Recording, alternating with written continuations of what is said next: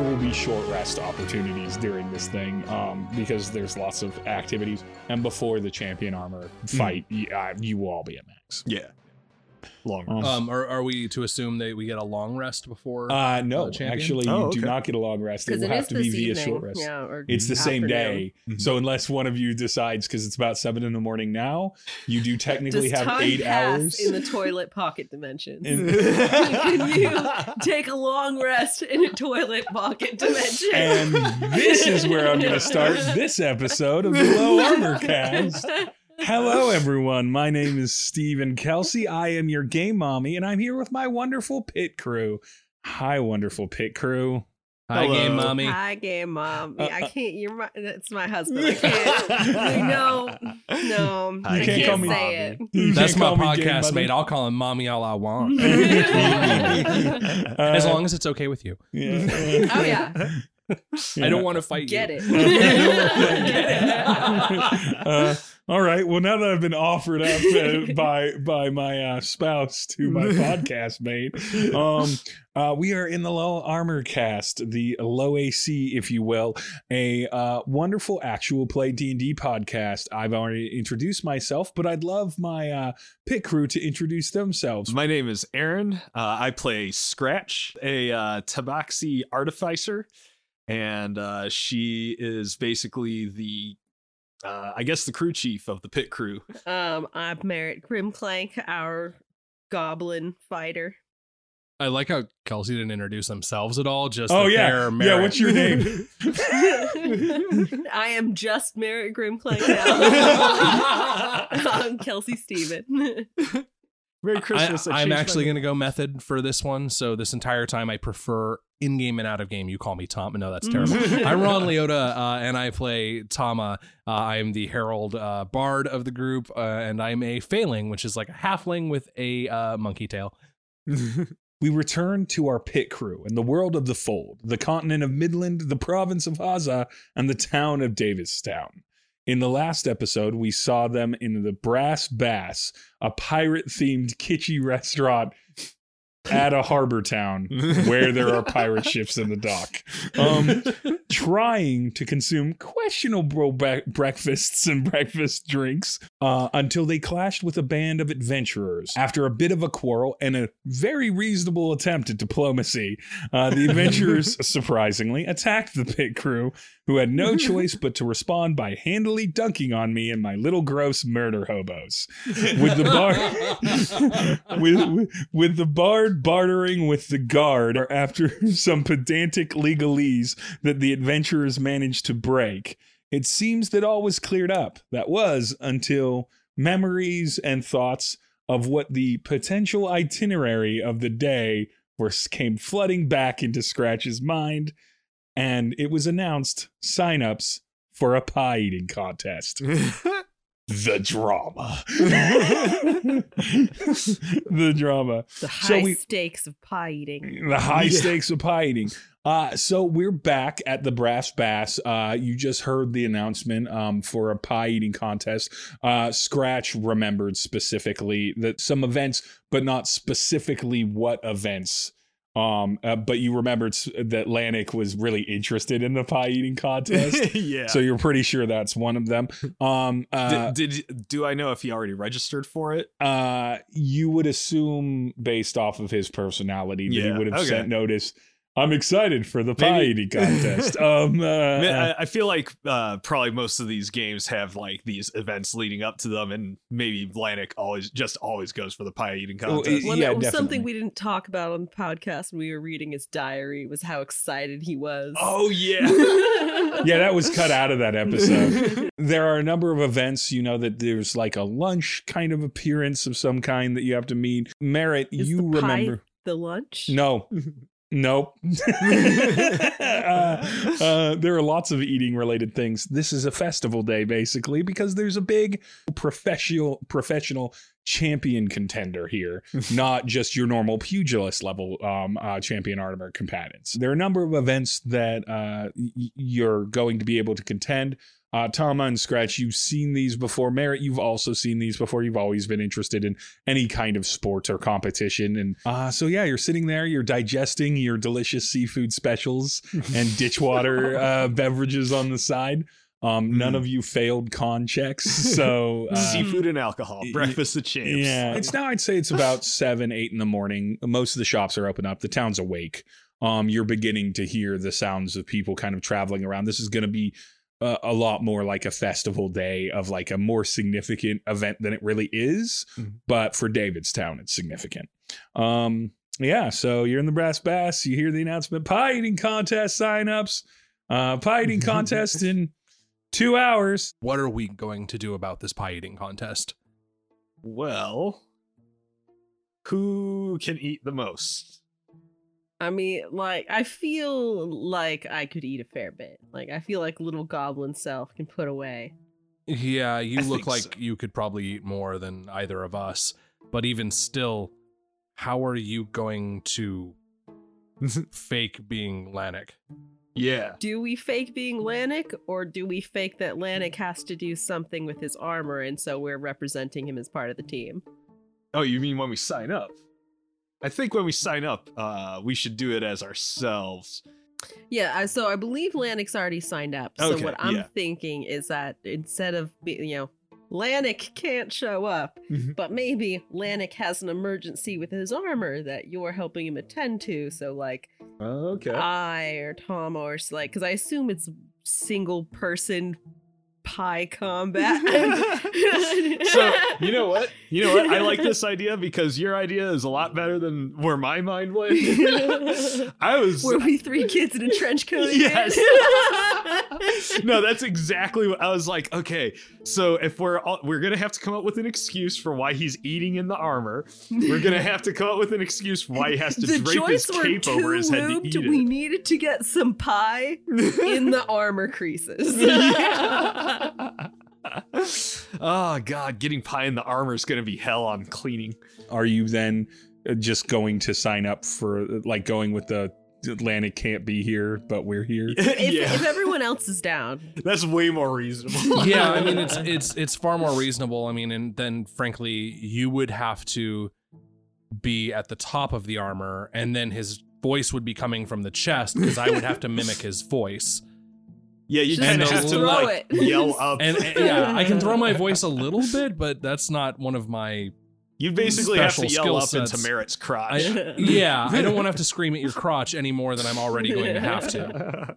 I regret saying those words. also, also, and like this is one of the things I was working through in my head. We would have to like hide the actual act of eating, so we'd have to come up with an excuse for why we're eating with like the cape draped over our face. And we would absolutely Yeah. get DQ'd. So- one thousand percent. What's something people aren't going to question though? Maybe some sort of like religious observance that he can't appear.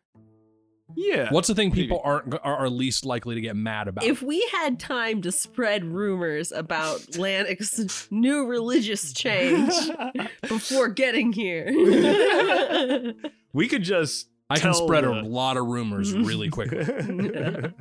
I mean, it can't hurt. Like, yeah, because we can spread some new rumors. Then, really, people in as we travel are like, it- oh, it- it can't we hurt heard. Yeah, no, I'm in for the this. short run, Yeah. but he can hurt in the long run when he eventually gets back. I mean, I'm no, he uh, could just come back and like straighten it out. I mean, it's rumors. People say Fair shit all the time. okay. I'll go spread rumors of could, his you know- affiliation with a uh, some type of organization that isn't too damn. I'll have to do a little. All right. so so there's this there's this group of like but there are these like people who eat as a hobby The in Waterdeep. Inquisiners. yeah, cuisiners. Uh, I think that's what they call them in Waterdeep.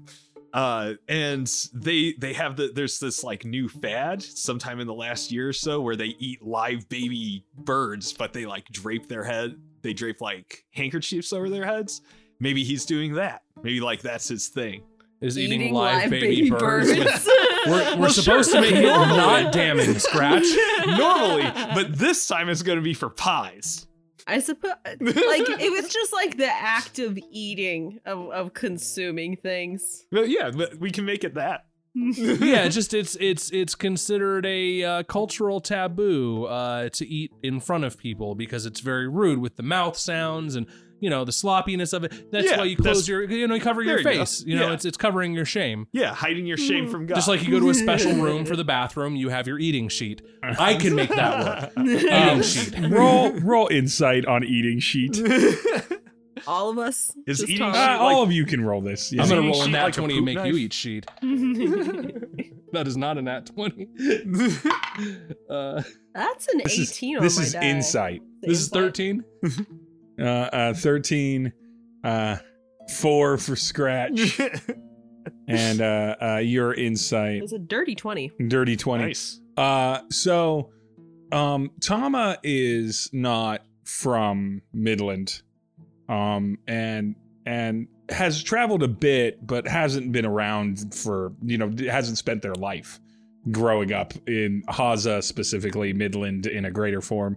Scratch, you're also from another continent, Yeah. and you're Scratch. Um, uh, uh, Merritt, eating sheet is nothing. no one would believe eating sheet. That is not a This thing. is like a po- like he changed religion and Eh, it's The- the- so you do believe that um, uh, you could do a sort of like religious introspective uh, thing. There are various theologies that um, uh, that pursue sort of like a a long, protracted preparedness for battle. Oh, Um, fasting before me, fasting before a fight. Yeah, fasting for a fight, those sorts of things. Those are reasonable rumors that people wouldn't even question if you even lightly touched it. Like it's like he's preparing for the fight through fasting and ritual. They wouldn't ask more because Midland doesn't really have a like official religion. Um, or and Haza certainly doesn't. And so there's not like a predominant. And so most people treat religion as sort of like a that's your thing. I don't want to keep much like when someone asks you, Have you heard the new good news about Jesus Christ? You don't have a conversation about it. it's the same thing. yeah. so something unrelated to this. We do we have we have speaking stones? I think so. No, I don't I know don't if have they're anything like that in my officially or not. Inventory. Nope. I didn't Oh, know if I that was guess not. something that you had or could make. Oh, I can make them. Okay. Yeah. Um, because Pretty sure. um we could fake doing remote Atlantic interviews. oh shit. Yeah. That's right. Lanik's fasting and meditating or But whatever. he- and like, doesn't yeah. make yeah, Yeah. and so I yeah, but he was more than willing to do the interview. That is mm-hmm. so. Make do we want noises. do we want uh, Lanik to make an appearance at the pie eating contest, uh, as in uh, Scratch and I will be in the armor, kind of walk in, do the wave. I can do the voice, explain why you're eating for me, and then leave uh, to go continue to prepare in in in, in the ritualistic manner uh, he needs to, and then we can do interviews over the stone. That sound like a plan? As much as we can come up with. Yeah. I mean, that sounds good. Um, one thing I can do easily is I can uh, tinker a tiny object to play a six second message. So if you want to leave a message as Lanik, then we could leave you to eat. Uh, scratch roll insight on that since you came up with it. Yeah. 19. Not walking around in Lanik's armor whenever you can avoid it is probably best. yeah. During a combat fight, which is something that you've been trained to do, um uh is, is something that you're pretty confident you could mimic nobody's too close to you other than the enemy who's like not as much focused on the exact directionality of the voice and doesn't really know or spend any time analyzing anything but combat moves Mm. walking around and interacting with people all of those conversations you had about the eating sheet and, and and everything would start coming up but recording a message in Lanik's voice being like mm, you know my pit crew are going to be uh, representing me for the day as I sit in meditation you know along the Yeah, lines of what you you, can already do doing. that and yeah, and just like I can come with a stone, be like, hey, here's Yeah. Okay. here's this message um, from and then that can get so you, could that might get you out of a uh, lot of things so if you make it general enough it might get you to the thing where you might have to do a lot of the tasks Lanik was doing, but you could do it as yourselves, Yeah. not as pretending to be Lanik. Because if you remember, you came in on a chariot because walking was not working out for you, and it was just safer to not move the armor. We're gonna do great in the fight, guys. We're gonna do really good. Yeah. Um, so, uh, uh, is there? Uh, and, and please excuse my uh, lack of knowledge on this. Is taking twenty a thing still? No, there is no taking anything. And uh, Hmm. um, uh, there is optional rules to take ten. Um, uh, I don't abide by those. Noted. I will not make you roll a skill check if I think you have enough time to do it, or it's just something that you should naturally be able to do. Like, uh, eh, I, I move DCs around if I think you should even have to roll at all, but I use passives a lot of the times for for like what you naturally do, and that those have mostly replaced the taking twenties. so is- is performance pa- then roll to uh, uh, uh, record the stone. uh, you would just be able to do it. You've Okay. been around Lanik long enough. Yeah, so I would record something like to the effect of, you know, like, yes, hello, I am Lanik, and this is my favorite shop in Davidstown. no, uh, I something- was uh, literally, I have that written down as a note. It's like, if they don't do it, make sure to reference Mass Effect favorite shop in Davidstown. You're welcome. You're welcome. But no, uh, something to the effect of like, uh, yes, this is Lanik, and I am in uh, deeply in preparation and ritual for tonight's bout.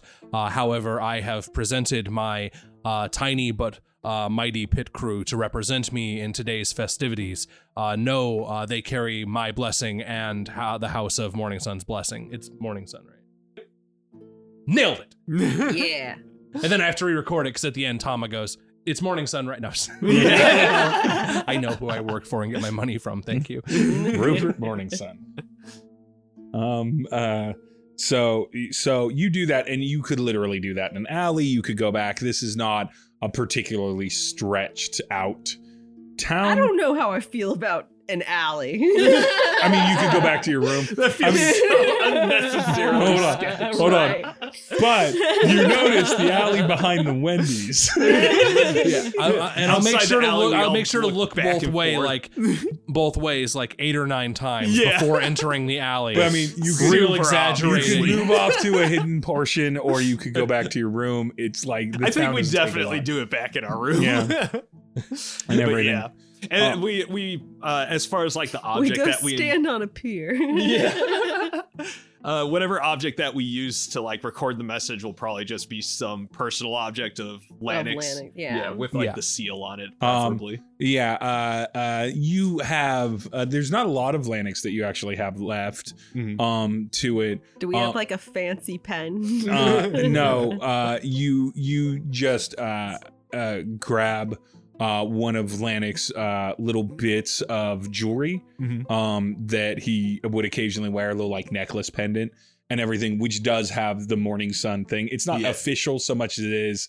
It, it's not uncommon for champion fighters to wear accoutrement of the people that make sure that they can do this for a living Yeah. um and everything and so you know it'll look official enough for davidstown certainly yeah. and so Just um, write official business uh, on uh, it. official business um Spelled O F I S H U L. eh, no no absolutely not um so uh uh this is this is your methodology now for getting out of Lanik not being there and essentially because you've done so well at thinking of it but for Davidstown, you're not going to have to roll deception on this. This was mm-hmm. a pretty well thought out thing of just being like coming up with a lie um that's very buyable Mhm. um and uh uh going Instead with the idea sheet. and then and then and then not even having to have them believe you just believe Tama's performance which they could record to perfection Yeah. and you're an artificer and artificers are common in champion armor fights so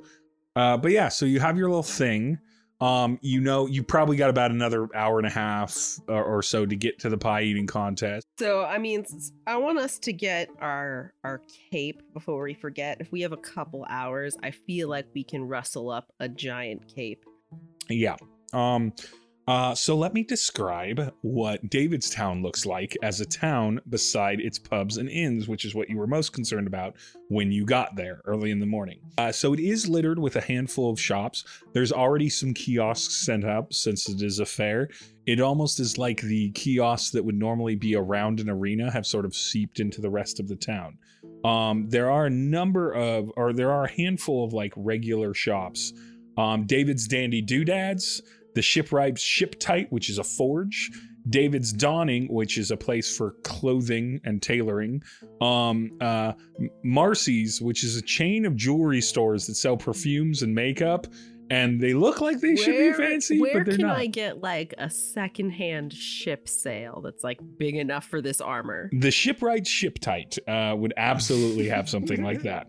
Um, So I'm like, I don't know if we have time to like stitch three cloaks together. and then the, but and then the sea serpent's the sea serpent's spine which is a bookstore and those are the shops that are in there so there's a armory basically a curio shop a fashion shop a jewelry shop uh, jewelry makeup shop Did I hear and right? a general store pipkin's general store Did I hear right that some guy named David owns like two or three of these shops? uh so yes in the way that you would have heard that some guy named David owns several shops. So the Okay. shipwright ship tight would probably be there. You can see that on the wooden sign outside of it, they have painted, you know, all sailing materials, uh, sailing materials, killing materials, hunting materials, fishing materials, all found here.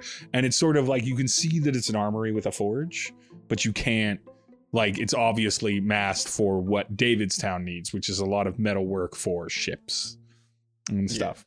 Here's a question: Can uh, is there a place that we could buy magical items like a portable hole or a bag of holding?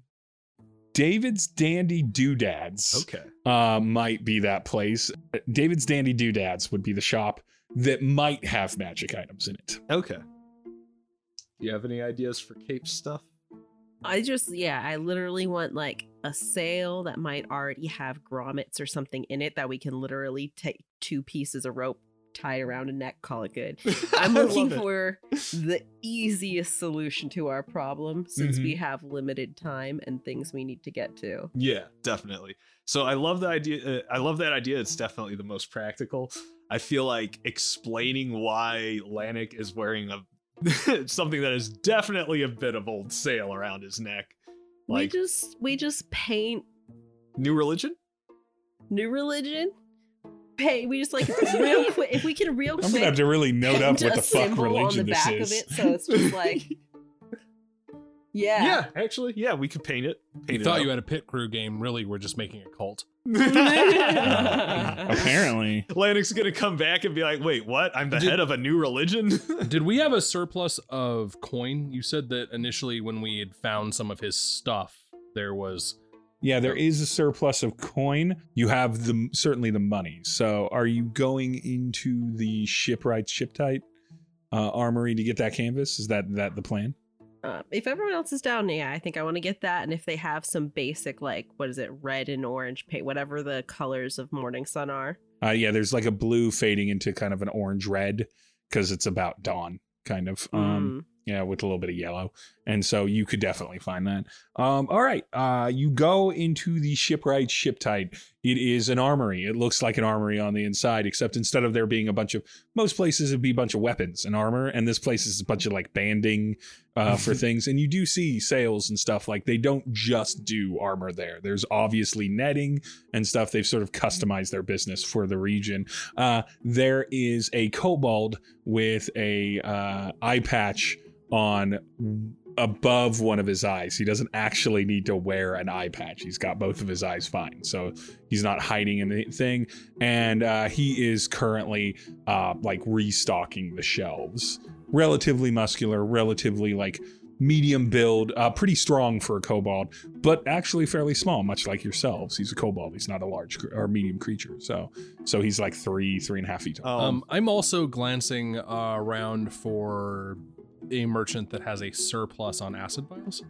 Uh, that would be doodads. That would be Dandy Do- David's Dandy Doodads. okay. I would like to talk to that shop owner. Uh, once Uh, there's We go to Dandy Doodads. You go to get the sale and we meet up after. Sounds good. Okay. Uh, so Sail and paint. so uh, the kobold uh, simply turns to you because you're a customer that walked into his, his shop. Uh, yes, what can I do for you? I need an 8 to 15 foot sail. What do you have in that? Preferably something that already has grommets for, for mounting. Oh, an already grommeted sail.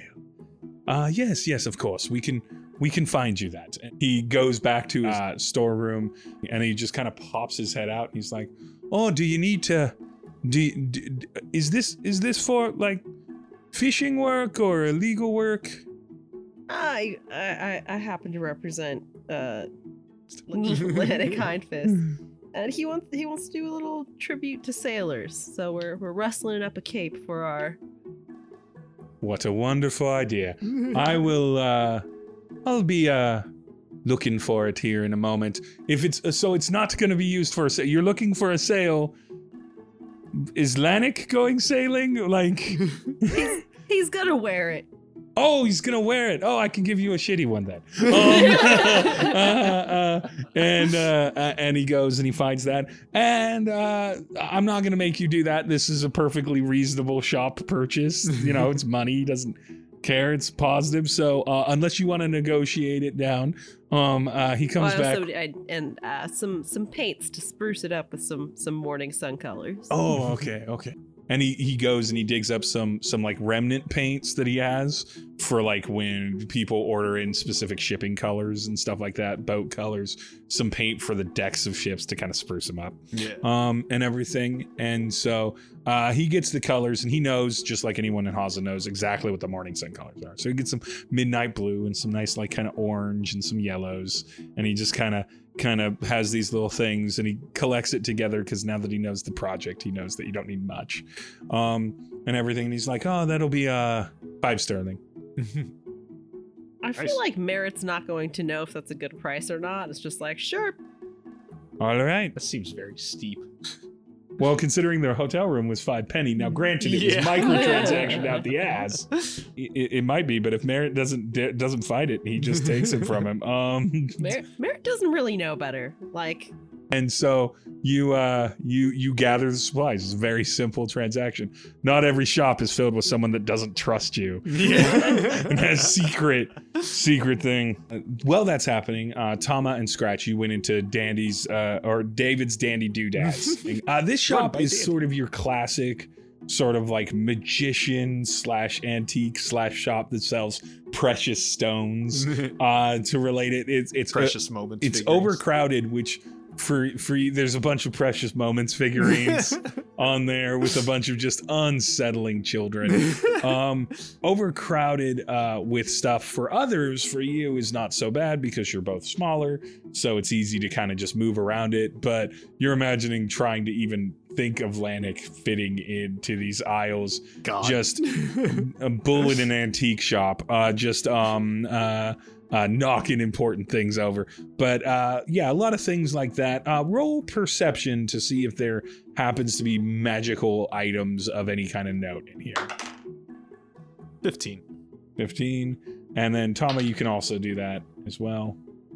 Eight. Eight. Solid eight. Tama, you don't notice anything uh, value, but you do notice what you're looking for, which is a bunch of like vials. I'm looking for uh, specifically uh, vials of acid uh, and a sturdy sack. and sturdy sack. They definitely have a sturdy sack.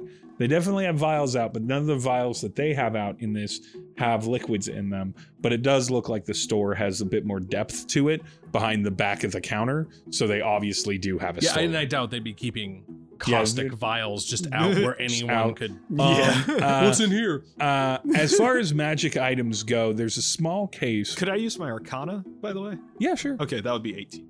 All right, there's a small case uh, uh, in the like in the counter Mhm. um, that's kind of like only accessible from behind the counter, but has glass in front of it Mhm. um, to kind of show off a few very specific items. You begin to realize that the shop, being in Davidstown, isn't like ripe with treasures. It's it's got a lot of neat things in it and a lot of like like little globes and maps and like sextants and stuff like that. That Probably stuff that could be sold to tourists. As showed to magical or whatever. tourists. There's there's shirts that said said I met at least one David in Davidstown.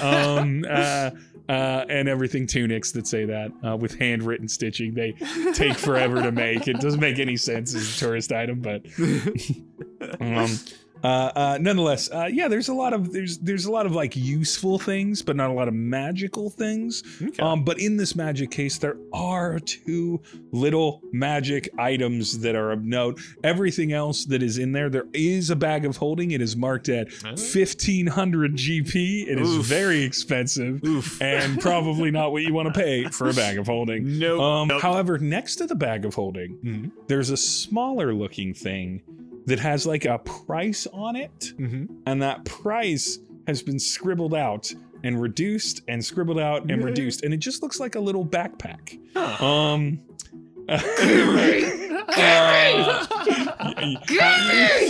How Kelsey knows what this is. how Kelsey- handy does it look? What? How handy does it look? How handy does the backpack look?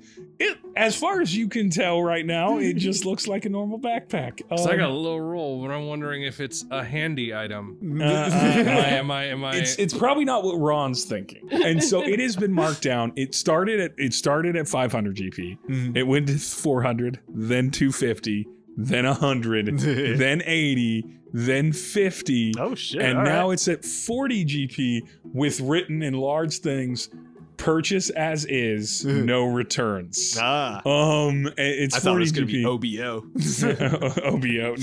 Nope. Um, and then uh, there's a coconut. Um, uh, with Um, that's been split in two, and the two halves are just sitting next to each other. What that? And um, and uh, uh, Wait, are are these magical? and these are all in the magical item Okay. case. Your Arcana can tell this is a magical item case. You can Yeah. sense this. Okay. And uh, the other item that's in without there, the other item in there is a um, is a pipe. If, if you could, if you take if you take A the coconuts pipe, and ooh. clop them together, you can move at the speed of a horse. Yes. Oh fuck. Oh my god. And the co- the coconut and the pipe don't have price labels on them. Most things don't have the price on them. yeah. Just a couple of the bigger ticket items in the case, and obviously originally that backpack was a higher ticket item, and now it's not. cool. Um, I nudge uh Tama and I'm like, hey, we should uh we should see about that backpack and see if they can give it to us for like four GP. Like, look where it started, look where it is now. They ain't getting rid of it.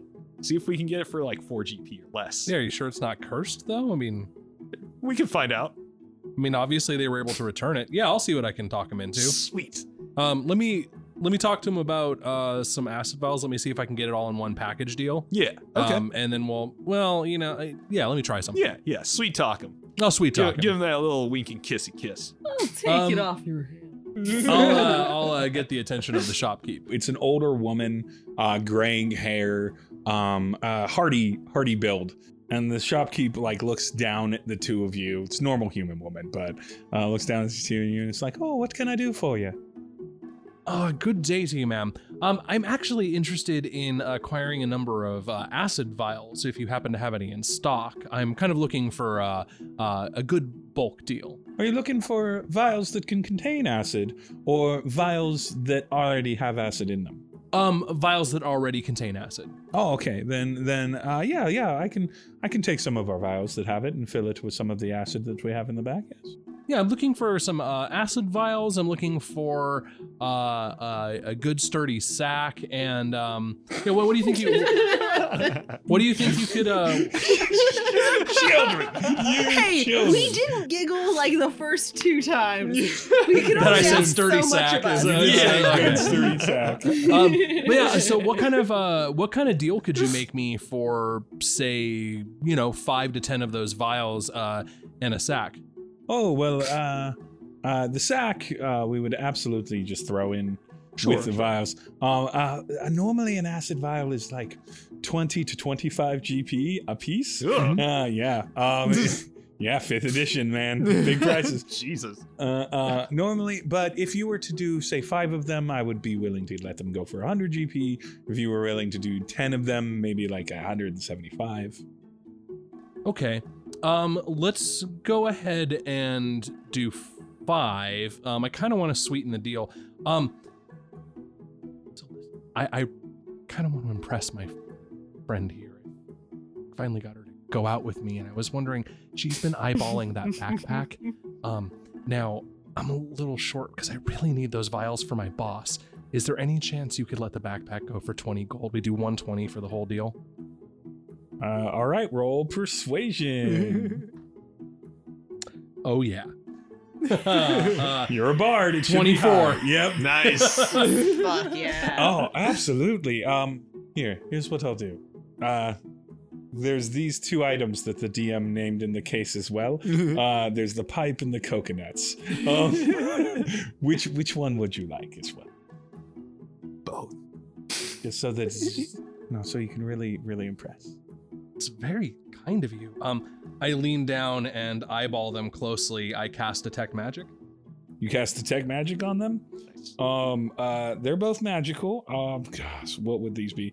Uh, I, I'm not going to use the D and D terms. I'm going to because I don't know which class of magic goes into which thing. Uh, both of them are. One of them is conjuration magic that's coming off the pipe, and one of them is um, uh, uh, illusory magic. Abjuration, I think, is illusion. Mm. Um, and that's coming off the coconuts. Yeah, you know, I'm gonna. I, I gotta go coconuts for Tama. You gotta go I'm gonna- gonna coconuts? go coconuts and backpack, and then the vials in the sack. For, for All right. one ton. Um, uh, coconuts it is. Uh, she packs that all up for you. While she's packing things up, I'm just like, hey, do you know uh, where we could possibly buy a portable hole or portable hole material by the yard or anything? Oh, uh, well, uh, there's the portable hole manufacturing, the one that does everything for all the crappers. Um, they, they, they're, they're up in in the giant spire and the tall spire in in Kazakazar. Um, so uh, that would be the easiest place. That whole area is the easiest place to get them. And I guess if you don't mind a like a casually used one, you could probably offer uh, for it. Um, uh, otherwise, you know, they're they're pretty limited if they're not being shipped for commercial reasons. Okay. okay. What is the resale value on decommissioned toilets? What do you mean? Yeah, well, so Are you gonna start? Are you gonna start doing the D and D equivalent of ripping uh, a copper wire out of the walls? Oh hell yeah! I'm just saying, if there's We're either doing the- like a portable hole or yeah, like a We're- like hole to the another D&D dimension of in a toilet, yeah, yeah. If you we, could if we could just repurpose grab that, that, after. this is never going away. You We're- drop we're- this this one is- bit of this is- trivia, and We're we're supposed to not be adventurers, guys. more, more accurately, this is the D and D equivalent of ripping out the septic tank Yeah. to, to use for storage or whatever else. I need a metal storage area. I just stole the fucking septic tank. yeah, we just you know hose it out. You know, That's just the most D and D thing I think I've ever heard. A brand new portable hole costs twenty thousand gold holy Christ and everything. So that's Wow. not actually how I'm going to express how portable holes work Okay. in in this world. So what happens is is that portable holes are a service provided. And so a lot of inns and a lot of things in the nicer homes and the commercial places will have a portable hole Mhm. and they will be paying monthly payments back to the company that distributes portable holes. What a help. And so there aren't a lot of used portable holes or decommissioned because when the portable hole is full, which by the way, apparently a portable hole can hold up to 17,000 gold. I don't know why that exists. Um, sorry, I said 17,000. That was way under 17 million. Million oh wow. gold. Um, That's so a lot of dragon's horde. Jeez. Yeah. Yeah. um, uh, I don't know why that's the case. It, someone probably did the math on that. Thank you, Reddit. Um, but the Mhm. portable hole um, is is is not something that there's much of an aftermarket for Mhm. because when you no longer can pay or no longer want to use yours, you send your portable hole back to the company, which continues your discounted monthly rate Hmm. so that they can flush it, if you will, um, Yeah, yeah. and then re- and, and clear like it clean, out. clean it out or replace the porta potties. Yeah, exactly. and and so so there's not a lot of people that aren't very wealthy that have portable holes in their homes. Okay. You have Um, created a so I job need to- worse than cleaning septic tanks. Yeah. I just wanted you So- to know that. that all, that all having been said, there's nothing. Thank uh, you, D and D Beyond.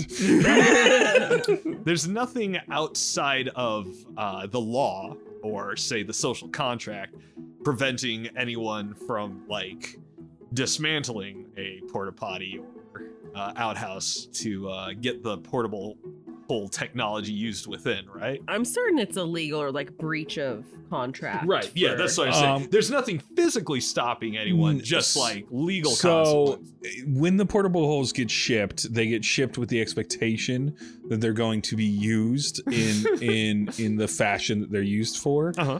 um there is a dispelling uh, uh, aspect of a po- portable hole that happens if it has not received human waste over a certain amount of time You And- are you are forcing our game mommy to fucking come up with defenses against you stealing the shitholes of this country. It's I just want you to know if that- you remove it from a toilet. That's the literal thing we're dealing with right now. Is Steve is sitting here coming up with defenses against you stealing where we poop.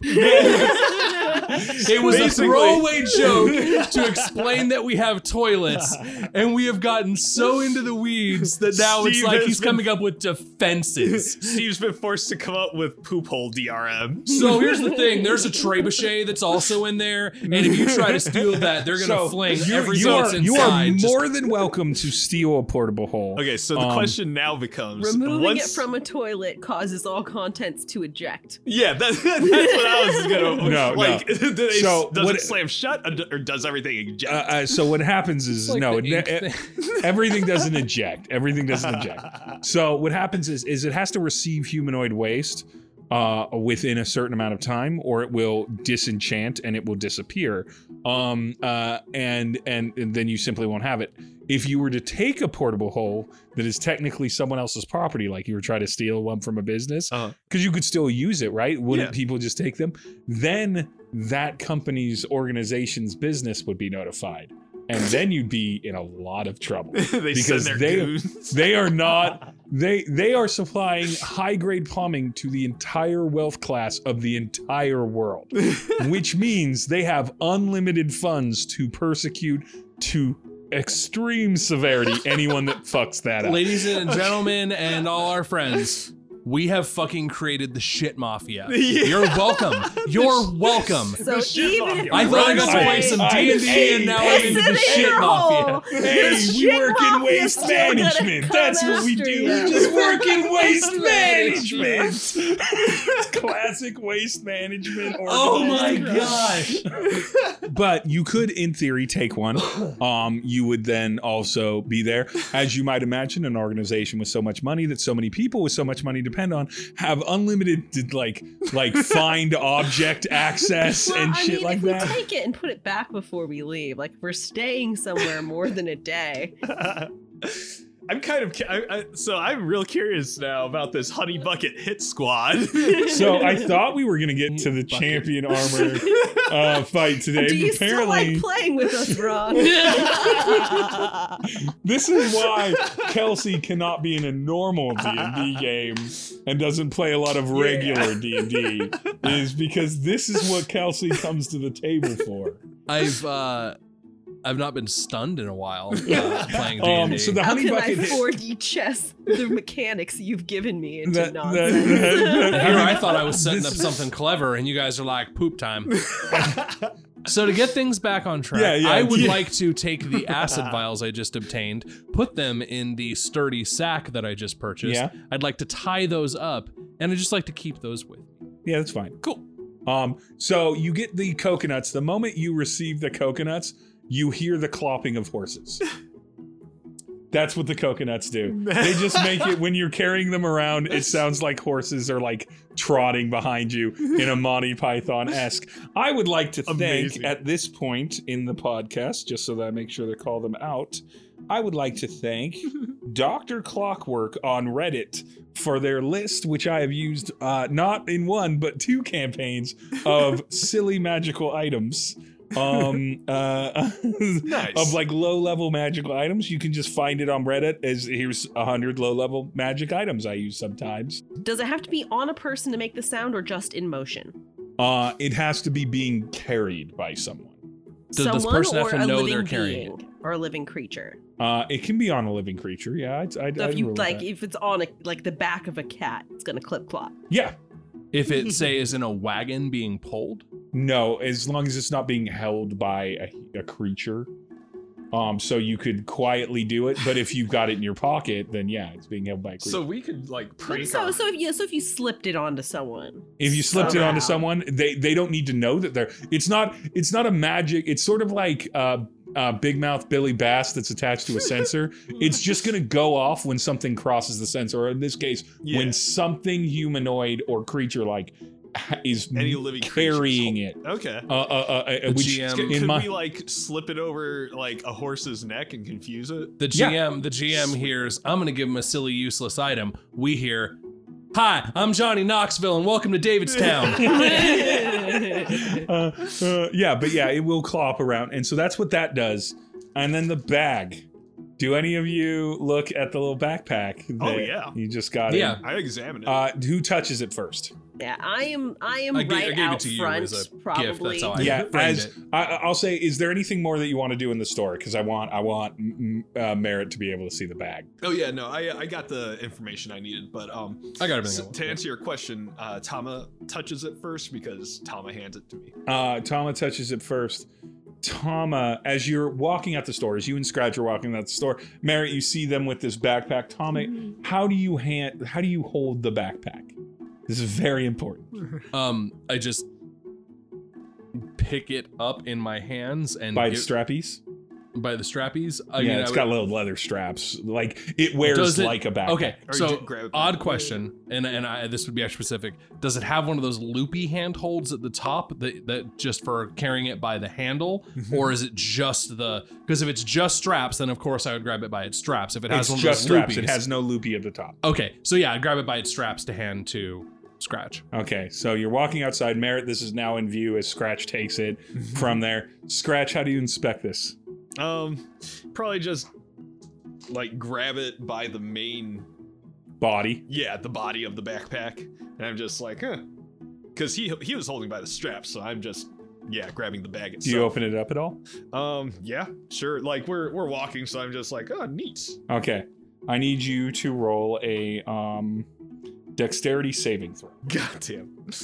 Uh, You know what this is. Uh, that's 14. Okay, that'll work for now.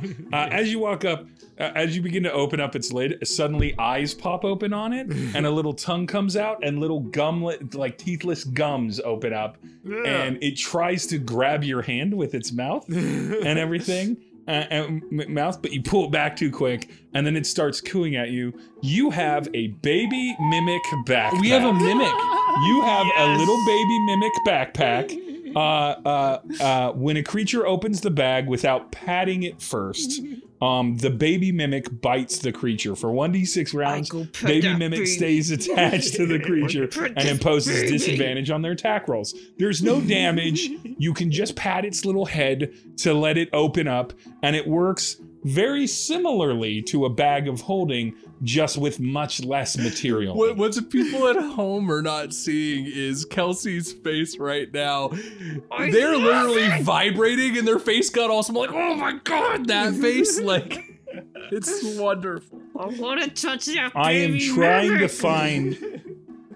This was. I mean, it's a good security system for our shit. This is also thank you very much to the ink plot. A lot of people have seen this floating around, but it's the ink plot on Reddit that that like posted this little baby mimic custom item. I don't know if they did the artwork for it. So thank you, the ink plot, and you now have a baby mimic backpack. Now, a regular bag of holding can hold up to a certain amount of pounds.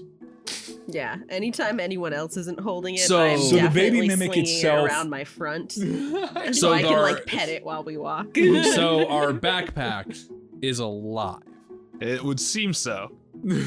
I don't know why anybody would return this little thing. I give it a little pat on the head. Yeah, head. and it like it coos, and I'll put I in want to name sound it effects. Bitey. Um, Do you like that name? Do you like the name Bitey? and it, it, it, it, it just like licks if you if you put a hand near it it sticks its big tongue out and licks your hand but it seems happy Yeah. I'm not sure if it just likes the tone of my voice or it likes the name, but does anyone have a problem with the name Bitey? I'm down with it. Um, I'm I'm good with bitey. uh, uh, nonetheless, your baby mimic ha- uh, backpack, uh, which can be worn by any of you, can hold up to. It doesn't hold a lot. It can hold up to like 50 pounds. And it's not a bag of holding, right? So, Mhm. like, you could theoretically get a bit more into it than one would think a backpack that size could hold, but you couldn't just like dump a bunch of stuff. uh, Like, like you couldn't dump a, a armor set into the baby mimic. yeah. Um, it is, but but it, it's 50 pounds is not on you weight wise. It is weightless as far as you're concerned, Cool. and it will keep most things safe because it becomes a mimic and it immediately opens its eyes, and everyone that's ever dealt with a mimic is like fuck, and then it just goes. Um, so uh, it's 50 pounds. It will get bigger over time. cool. Um, and then it becomes a real mimic, and then Do we'll we have to that. feed it? Uh, you don't know. You probably never taken care of a mimic before. okay.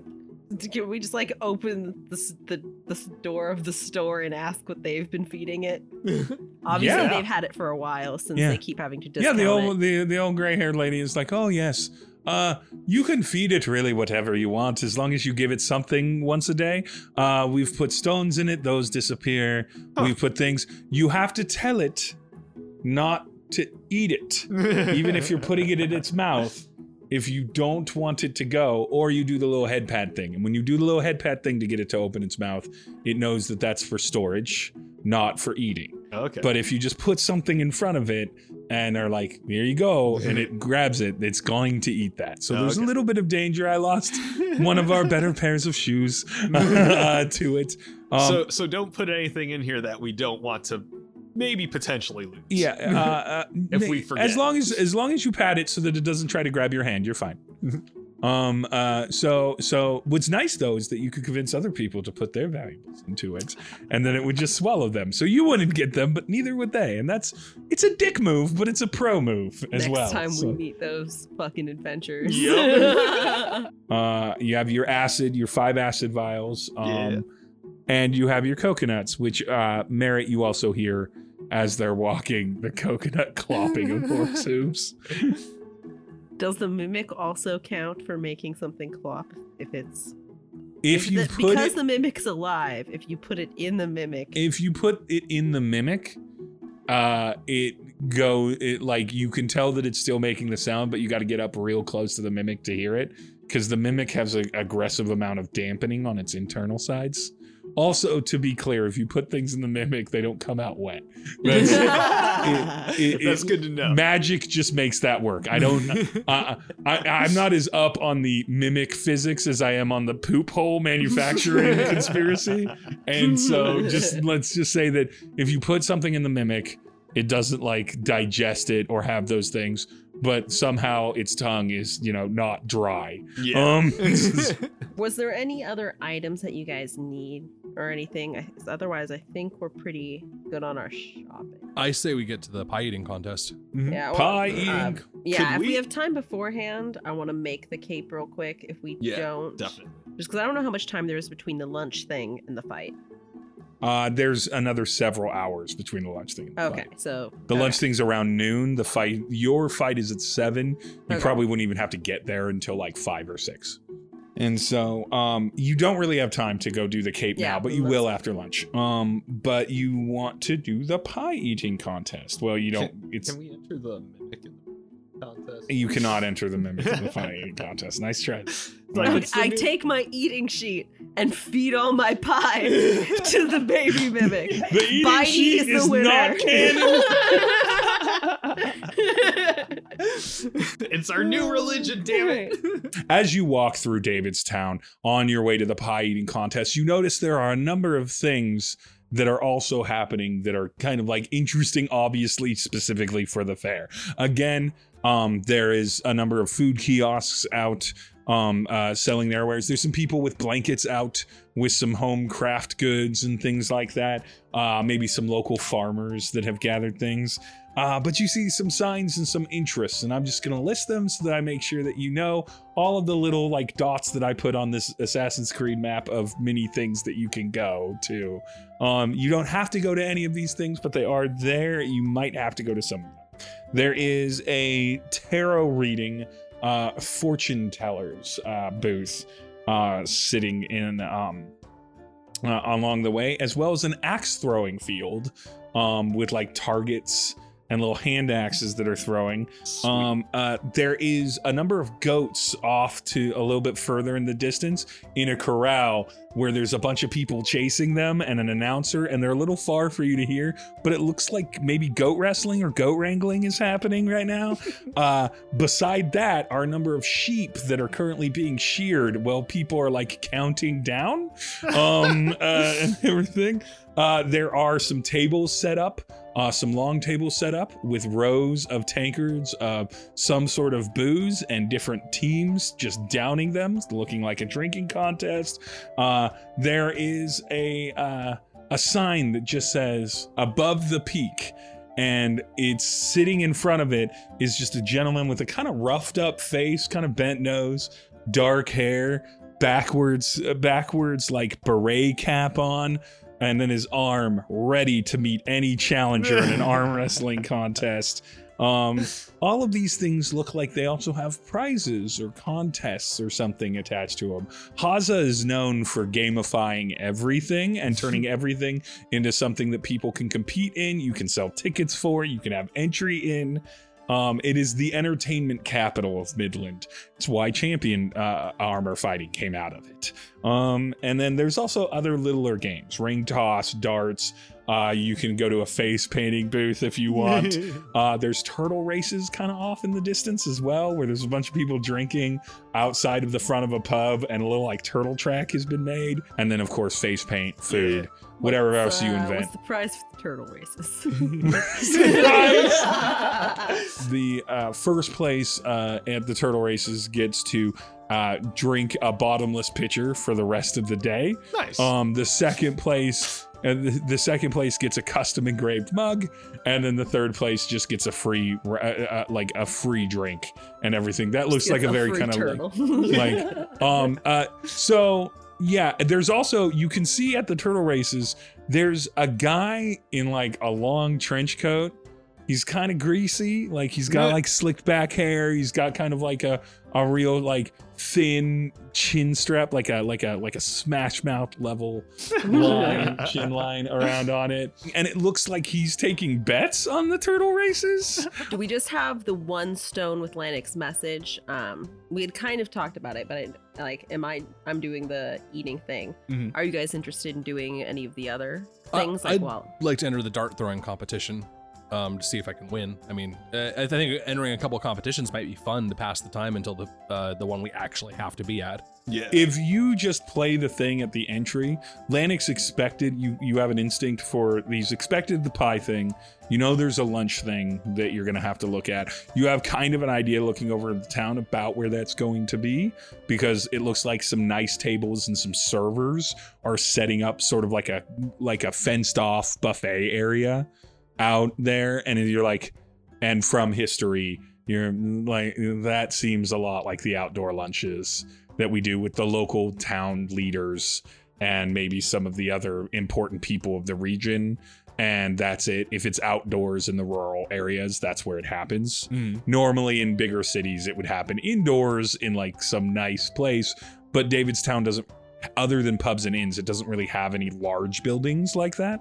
Um, and they seem very outside friendly um as a group it's, it's it's rural here even though it's mountainside so you know there's that the interview the pie eating contest probably one other thing but probably not till the evening because Lanik didn't like to stack too many things he didn't like to rush from one event to the next Yeah. So why don't we, uh, if you all want to, why don't we all enter a competition just for fun, and then we'll head right over to the eating competition, um, and then get on with our day. But I don't see the harm in if you guys will let me playing a little bit of darts. Yeah, Mm. definitely. darts for Tama definitely.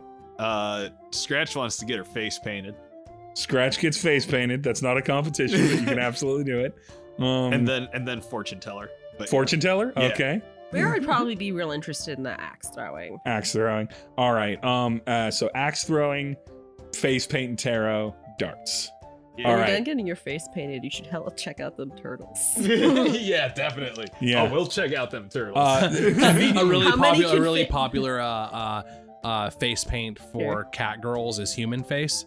Oh yeah. because humans always get cat faces when their go-tos. I was thinking about that. Yeah. All So we're gonna do face So- painting Do first. we do we just hand off Bitey to you since like we'll be throwing things? Yeah. sure. Yeah. I'll take Bitey. Yeah, so Bitey is on your back. I'm surprised you didn't just name the backpack Jansport. Um, uh, Ah, Jancy. That's a better name if you want. I don't mind. It does not gonna hurt my feelings. I I do love Jansport or Jancy. Jancy. I like Jancy. Jancy. Jancy. Okay, Jancy. Jancy, the baby mimic backpack. Yeah. Um, we're gonna do the face paint first. What would you like your face painted as? Uh, I would like a human jester. Human jester. All Yeah. right. So, roll performance. All right. Performance. I'm gonna let this NPC's roll be based off of Scratch's roll. 21. 21. you are going to take disadvantage to any following um, charisma checks uh, for the next for as long as this paint is on your face. cool. This is an eerily realistic optical illusion of a jester face on a cat's face. So at first, when people walk to you, you look like you just have a large kind of like around the face mutton chop beard stitch going on with But your then fur also and cat are, ears. are a human wearing wearing wearing cat ears. That's what you look like, and anyone 20 feet or more away from you would be sure that's what you are, with like a jester look to you, and they'd be like, "What a weird thing! That's a weird combo, like the Yeah. face hair plus the cat ears plus the jester." Plus, and and then like as they- three and a half feet. Th- then as they look at you f- closer, they realize that everything is off. Any angle they look at you looks like a Picasso painting if they come into a certain field of view. It is horrifying, but beautifully done. yeah. And so that's that uncanny valley. you are in eight different uncanny valleys simultaneously. Um, uncanny scratch with his baby with their with her baby mimic on her back. Uh, uh, is now horrifying looking. Uh, to split it up because darts and, and, and axe are very similar. Uh, we're going to come back to you for the tarot reading, but we are going to start with let's start with darts. Um, you roll up to the area where they're playing darts.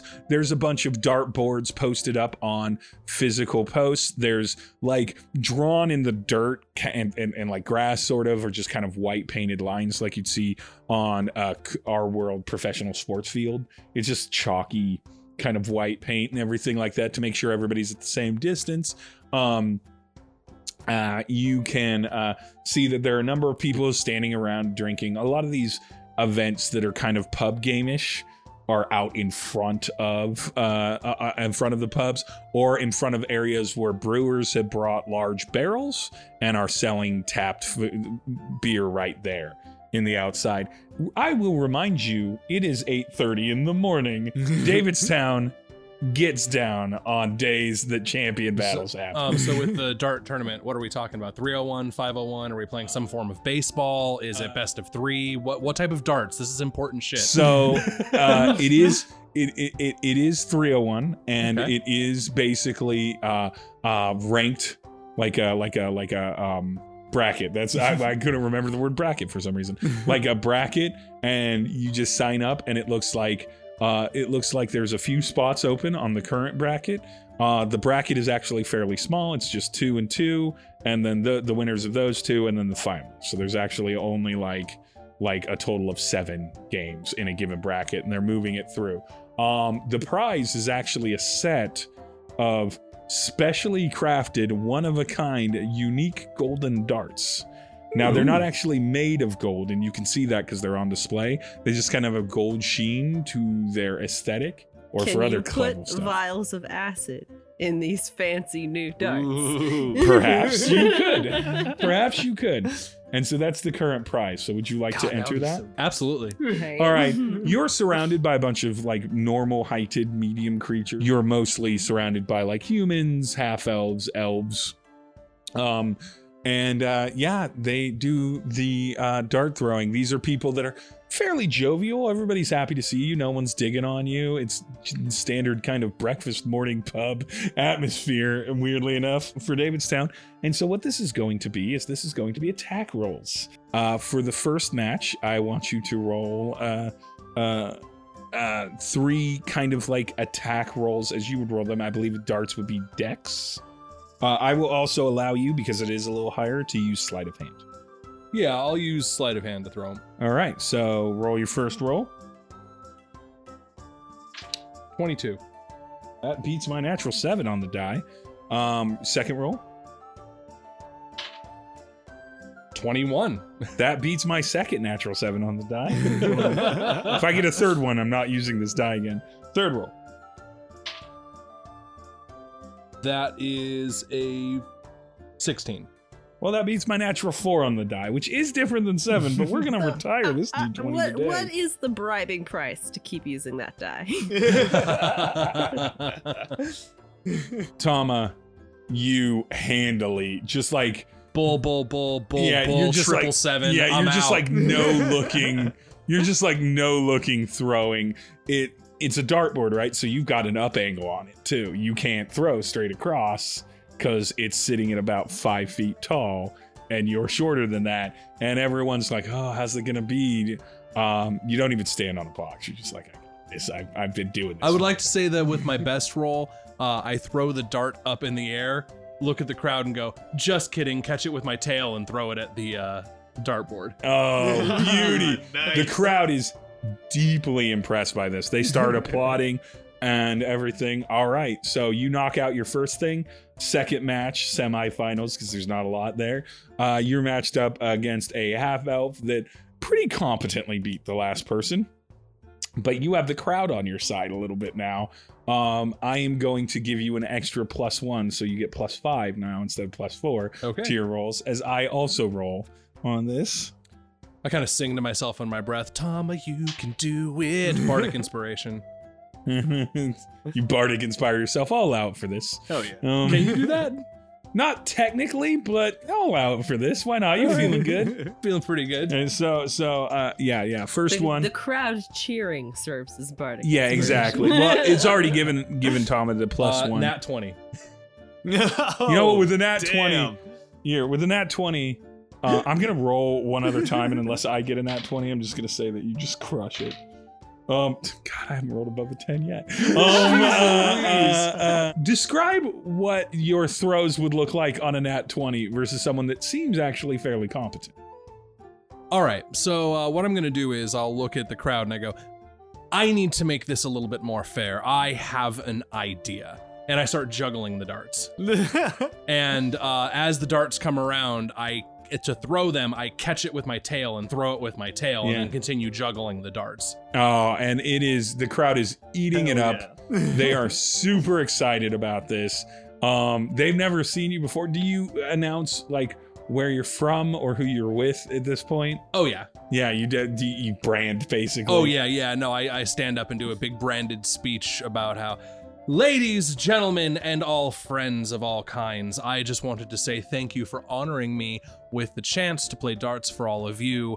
I am Tama, known as Tassilius the Speaker. I am the herald of our champion Lanik. Please come to the match tonight and know that tonight's victory will be for all of you. Uh, And I look at them with just utter sincerity, and I lock eyes with the person who looks like they're doubting those words the most.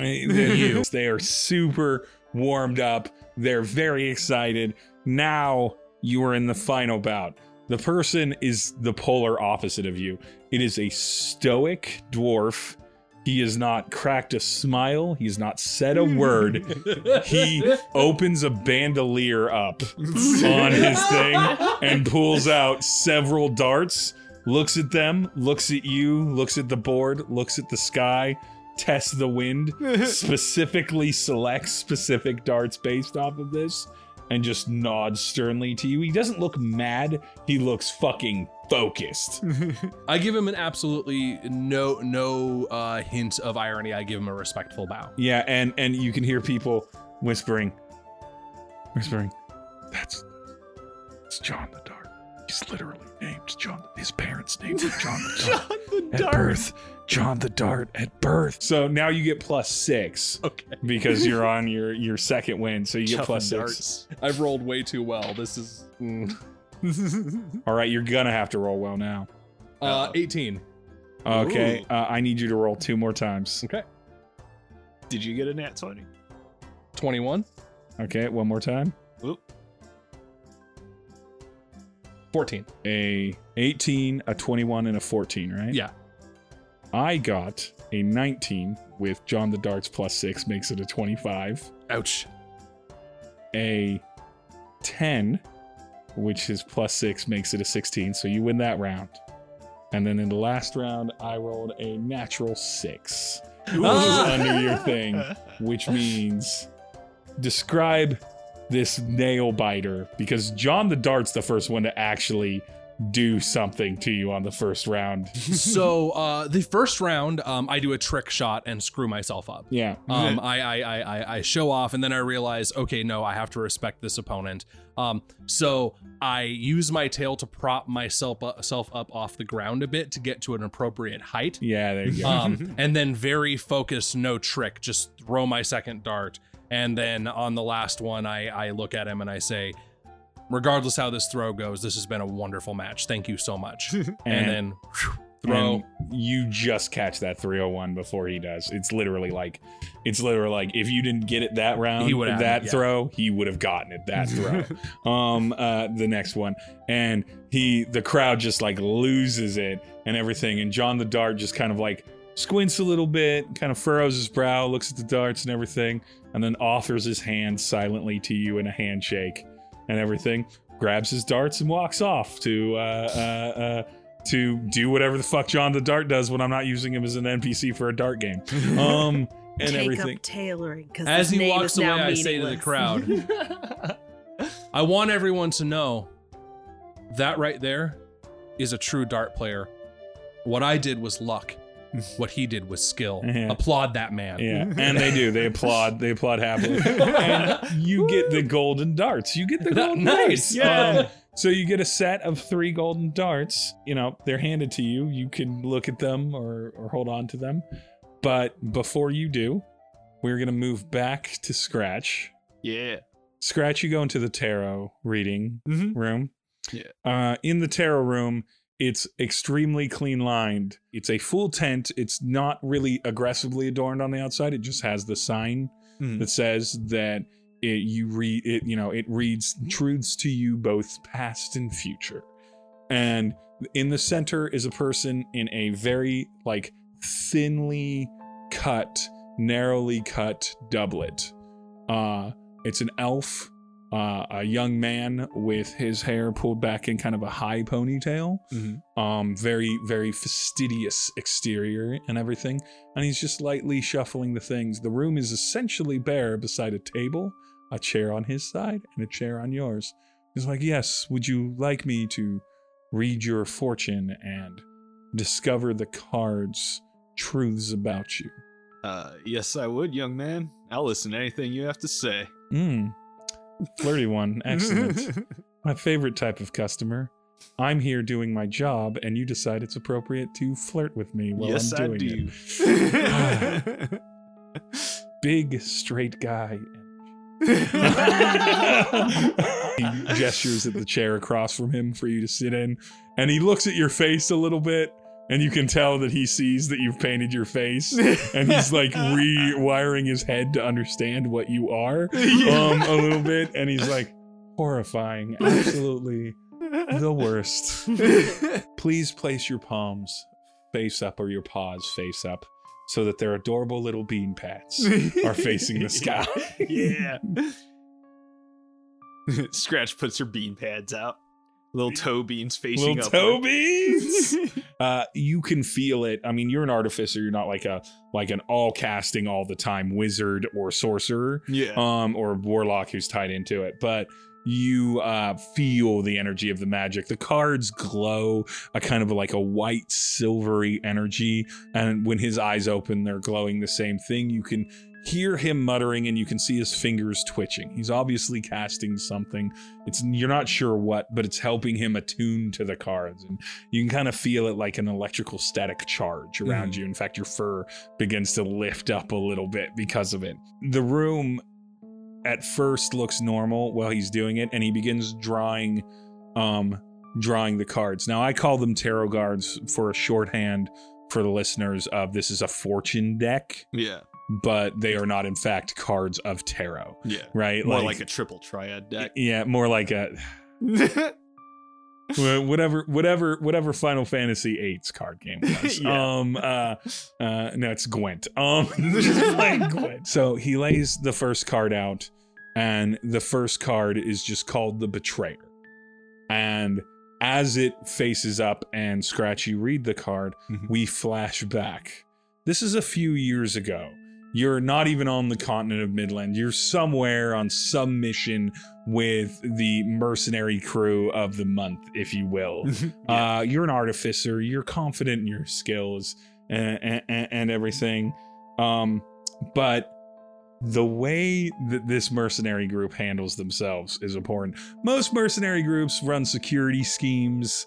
Occasionally, they go into military fighting situations. Sometimes they'll be there for an actual defense of a town. This is a group of criminals. they are not just eking out a living or making a little extra money, basically being something a little bit more organized than bandits. Uh, uh, hobgoblin with a missing eye and the right side of his face basically melted together in some sort of horror.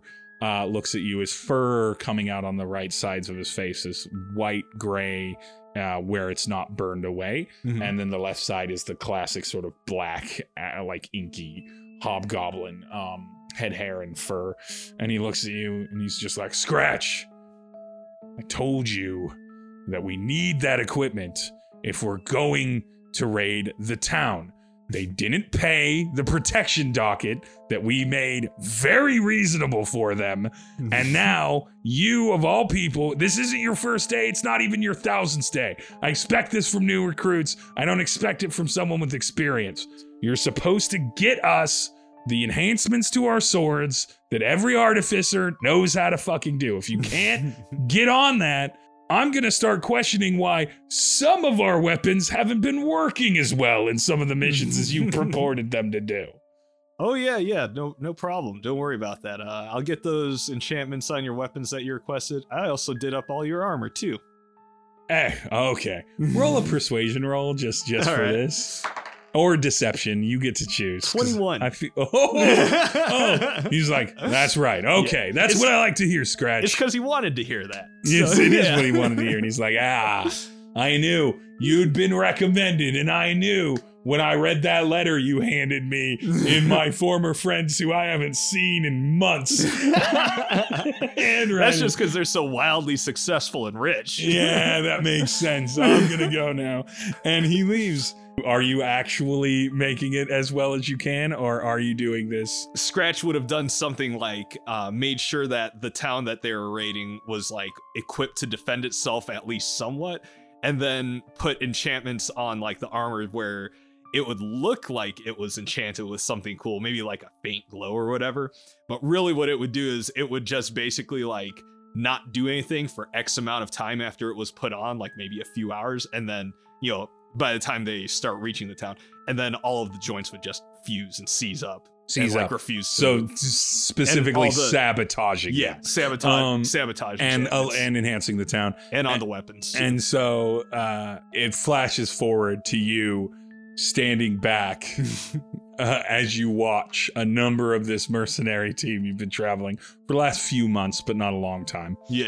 Just handled yeah, by these pitchfork carrying farmers of this town of maybe 50 like like like absolutely in no way should have been involved in this um and everything. they got a they got a handy tip from an anonymous source. yeah uh uh you're watching them just just get absolutely destroyed and you're watching these people learn a little bit how to defend themselves Mhm. even though they're given a little bit of a help boost from you right now, the idea that maybe they don't need to pay people to protect them, maybe they can protect themselves a little bit. Mhm. The second card comes down and it like wipes in front of your face. It's almost like uh, a screen wipe Mhm. where you just see the card happen. Fast forward um a few months from that moment. Mhm. You are currently in travel on a ship uh, going uh, going downriver to get out to the central oceans so that you can leave the continent you're on. It's been a tense couple weeks. You'd thought it had all been kind of put away and you've dealt with the problem. But as the ship begins to leave dock, give me a perception check for for me All right. from its most recent stop. 22. Right, okay. You spot it. I like this one. you. You spot it. It's a good dive for you. Um, you spot him.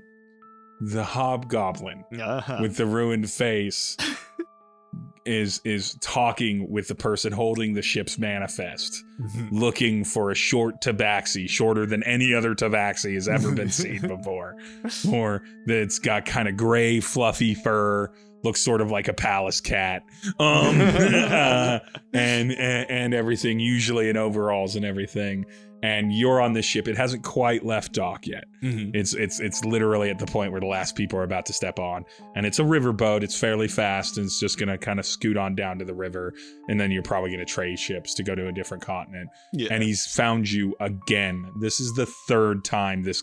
He was never this good when he was working for other people, but he is good there. Um, do you stay on that ship and deal with him there, or Do I'm I giving have you some agency in this this memory? D- is this uh, ferry service that I'm on a respectable sort, or is it they're just doing their own thing? And I was like, "Hey, Captain, mind?" Yeah, this isn't for a like a like a like this. It's it's it's not like a main transport service. Mhm. They're just a boat. You just commissioned They're to just hop about onto doing their own. Okay. Uh, Yeah, Yeah. it's not uncommon uh, for people to hop onto boats that have some spare room Yeah. for a little bit of coin, and like that would be less than like proper travel. Right. Yeah. Okay. So in that case, since I'm less confident that the captain would have my back, I think I would basically just make sure I have my crossbow on my person and make myself scarce. Make yourself scarce. Yeah. Roll a stealth check for me. Alrighty. That's uh 19. All right. the third card comes up. Uh, just a blank card Mhm. that has no imagery on it or anything. Mhm. And it cuts to a scene of you now on a actual shipping liner. You're watching the dock or you're watching the docks as you've pulled out. This is similar to the Titanic. It's a large giant ferrier of people. Yeah. Um, it's going to be traveling to Midland, a continent that you'd never spent a lot of time on before, even though you've traveled the entirety of the fold, it seems. No purpose to go to Midland, not nearly as disorganized and easy to make your way there as some of the other places in the fold. Mhm. Um, plus, no wars for several decades usually means less work Yeah. um for an artificer um uh so you you stand there and you're looking at the docks and there he is there he is camden half sword who you re-nicknamed camden half face after his face had been burned um half face staring at you as you leave the ship after even more days of you just gently dodging out of his grip. there has never been someone so desperate to murder you, and you've pissed off a fair few of people, yeah. but not this personally. understandable. And personally, and you are headed to your new life cool. in Midland, um, Midland. But he knows that you've left on that ship. And you are reminded as the visions begin to fade with this person that your old life, as distant as it was, as everything is behind you as it was, you almost very quickly found the Morning Sun household. you very quickly ingratiated yourself to them and got into this champion armor game, which has been the easiest work because it lets you focus on your work. You're not having to ever necessarily get into fights unless you want to, kind of thing. There's no other uh, pressure upon you other than that. Um, uh, that that he's still out there somewhere waiting for you, trying to find you, and that now that you're no longer traveling with a seven foot tall Goliath that could probably beat the beat him into a pulp naked. Yeah. uh, it might be there. And last but not least, the gentleman in front of you, the fortune teller himself, becomes flat, two dimensional, and he himself shapes into the form of a card. Like a card kind of grows out from around him Mhm. and then quickly flashes, and his face fades into your current face painted face, which is very Ah. upsetting um, his face fades into your, and a mirror is shown in front of you of yourself, but it's not you with the face paint, it's you normally. And Tama is getting slammed up against a wall by his neck. oh.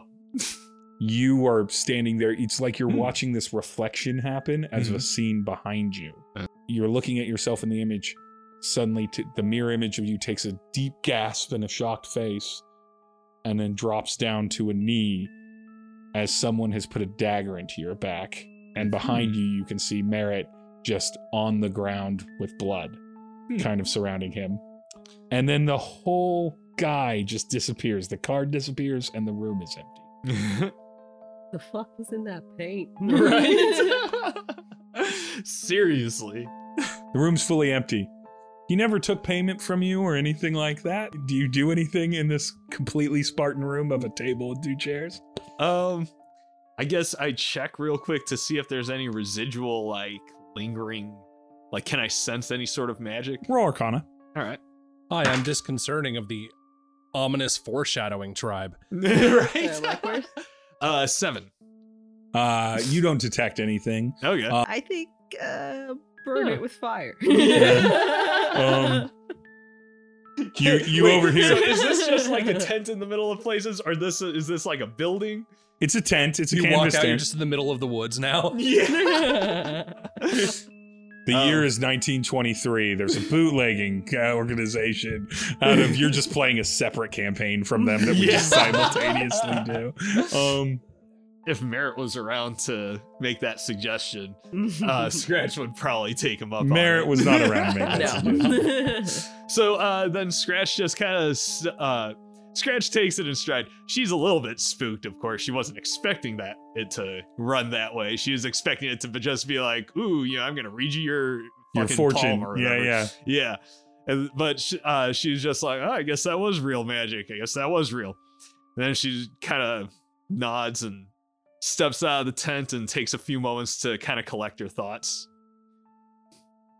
If she had a ci- if she had cigarettes, she would start smoking. one. She does. I'm sure. It's, I'm sure she has smokable things. yeah, Um, starts rolling something up. Yeah. Well, Uh, that cat girl smokes. yeah. Merritt. Merritt. Mm. Uh, you approach the axe throwing contest. Axe throwing is, is is very similar to dart throwing in its setup, with the exception of the fact that it's not brackets. In this one, it's actually quite like concerning uh, what's happening.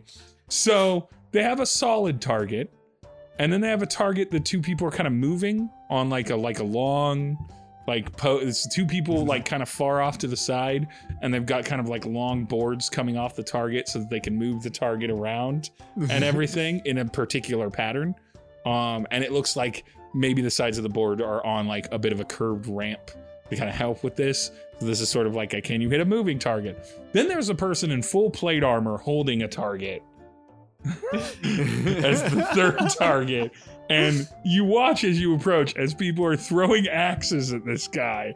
And he's just like, nope, can't get it. And then the axe just hits him in the plate armor. And everyone just laughs. And it seems like he's fine and everything. So it's obviously there are three levels. He's the caddy at the driving range. Uh, it's all about the bullseye. It's all what about do you hitting win that. for being that dude for the day? uh, uh, the respect of people that you shouldn't be trying to earn the respect. of. Uh, uh, Do you guys think I'm cool now? um, uh, so, sad. so uh, you can see that the goal is hit that yellow bullseye. There are a lot of people that are throwing that aren't hitting it, and they just get their one throw at things. Um, there's no payment to do this. This is just a challenge. A lot of people get to the second one, and the second one's sort of on a rhythm, so you can predict that. But even fewer people, nobody, after watching it for a few minutes, is hitting this guy that's literally just like like eye contacting them through the visor and then moving the target to try and do that. You can see some people try and fake them out, but they don't really execute it very well.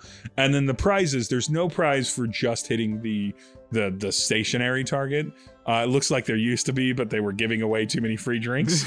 so uh, too many people in Davidstown are just good at throwing axes. um, uh, so so uh, the ne- the the next the moving target that one does have a prize, and that one's prize is free uh, free session at the mountainside baths, and then hitting the night hitting the night guy with the axes is special potion brewed up by David the Mage, and then that's it. Do you want to throw some axes? Yep. All right. Uh, this is simple. Uh, roll an attack roll, like you were normally rolling. Just with roll. my like hand axe. hand axe um, with your proficiency and your dex bonus because it's a throw. Give me an attack roll. 22. All right, that hits that first target square in the center. A half orc hands you a beer and says, "If you're gonna hit a moving target, you've got to be, I don't know, drinking. I I don't I don't know where Gotta- I was gotta gonna get go on with the that. level of the Davids. Yeah. uh, uh, second target, it's moving side by side. 21. 21 absolutely hits. It's super squared. The audience cheers a little bit. Give me that third target roll. 23. uh, Merritt gives a couple winks and a couple weird looks. Just kind of like not like like bad flirting or like awkwardly trying to get someone's attention.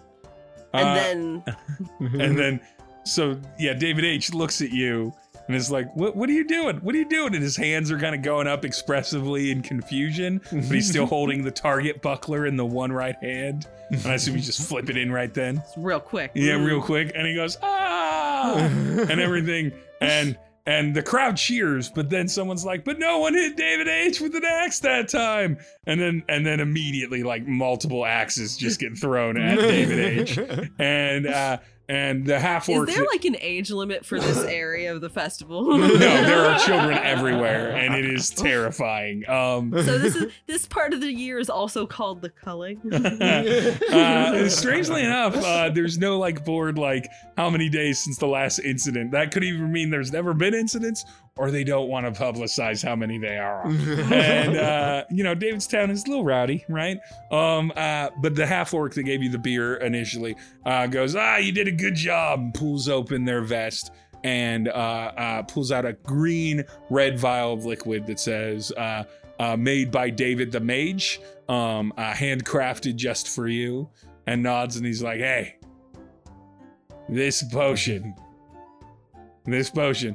If anyone ever gives you crap, whether it's they don't respect you or especially if they give you shit about your size, take a quick drink of this, and it'll be amazing." Trust me. All right. And then he hands you the little red vial of liquid, or the vial of red liquid, and uh, everything. And as you walk out, uh, uh, Scratch I, is I stepping. immediately go look for Scratch so I can pet Jancy and put the potion away. yeah. Uh, Scratch, you were stepping outside of the tent. Yep. Um, uh, as you step out of the side of the tent, Merrick comes up to Scratch, and while you hear it, you can hear it. It's almost like a. and behind you, the tent has fully disappeared. Ooh. And then it reappears on the other side with the same banner of fortunes of past and future because that's just a gimmick. Yeah. This is not actually a haunted carnival or anything like that. the Um, guy turned uh, into a car is just smoking a cigarette right outside. Oh shit! yeah. I, I ignore whatever haunted look I see in Scratch's eyes and just excitedly go pat Jancy. Um, Tama, you get to walk up. You got your box of golden darts. Um, I won the dart throwing contest. nice. I got gold darts. I I don't think these are very good for boards, but I'm pretty sure I could stick these in someone. Yeah. Hell yeah, you can. And they're nice and gold. You know what? I take out the three darts and I put them in my breast pocket uh, dec- uh, in a kind of decorative manner since they're golden and, and flourish and can also be used as weapons. roll sleight of hand. You took darts that you didn't bother identifying that were supposed to be very special and what a kind of the year. Then just pick them out and put them on your person. You think that I'm not going to do something with those darts? I said they were one of a kind. oh no. Uh, oh, I'm going to use my failing luck to re-roll this one, Yes. oh yeah. uh, and that will get it up to a uh, 14. I'm 14. All right. Uh, so when you put them in, you prick yourself a little bit, just a little bit, Okay. and everything. But your sleight of hand is fine. But you feel like you kind of just gently scratched yourself a little bit. You feel like maybe you need to be a bit more precious with the tips of these darts. Oh my. Okay. Yeah. Uh cool. Uh during the uh pie eating contest, I would like to have these items out uh in my lap, uh just kind of half focusing on the uh competition and I'm taking a short rest to identify them and do some healing. Yeah. Uh, Who's gonna see what's up with that turt bookie? oh yeah. yeah, maybe. and the what? The turt bookie. Do you want to stop by the turtle bucker before? Yeah, yeah. Put me Oh, place some come bets. All right. So, Sly David.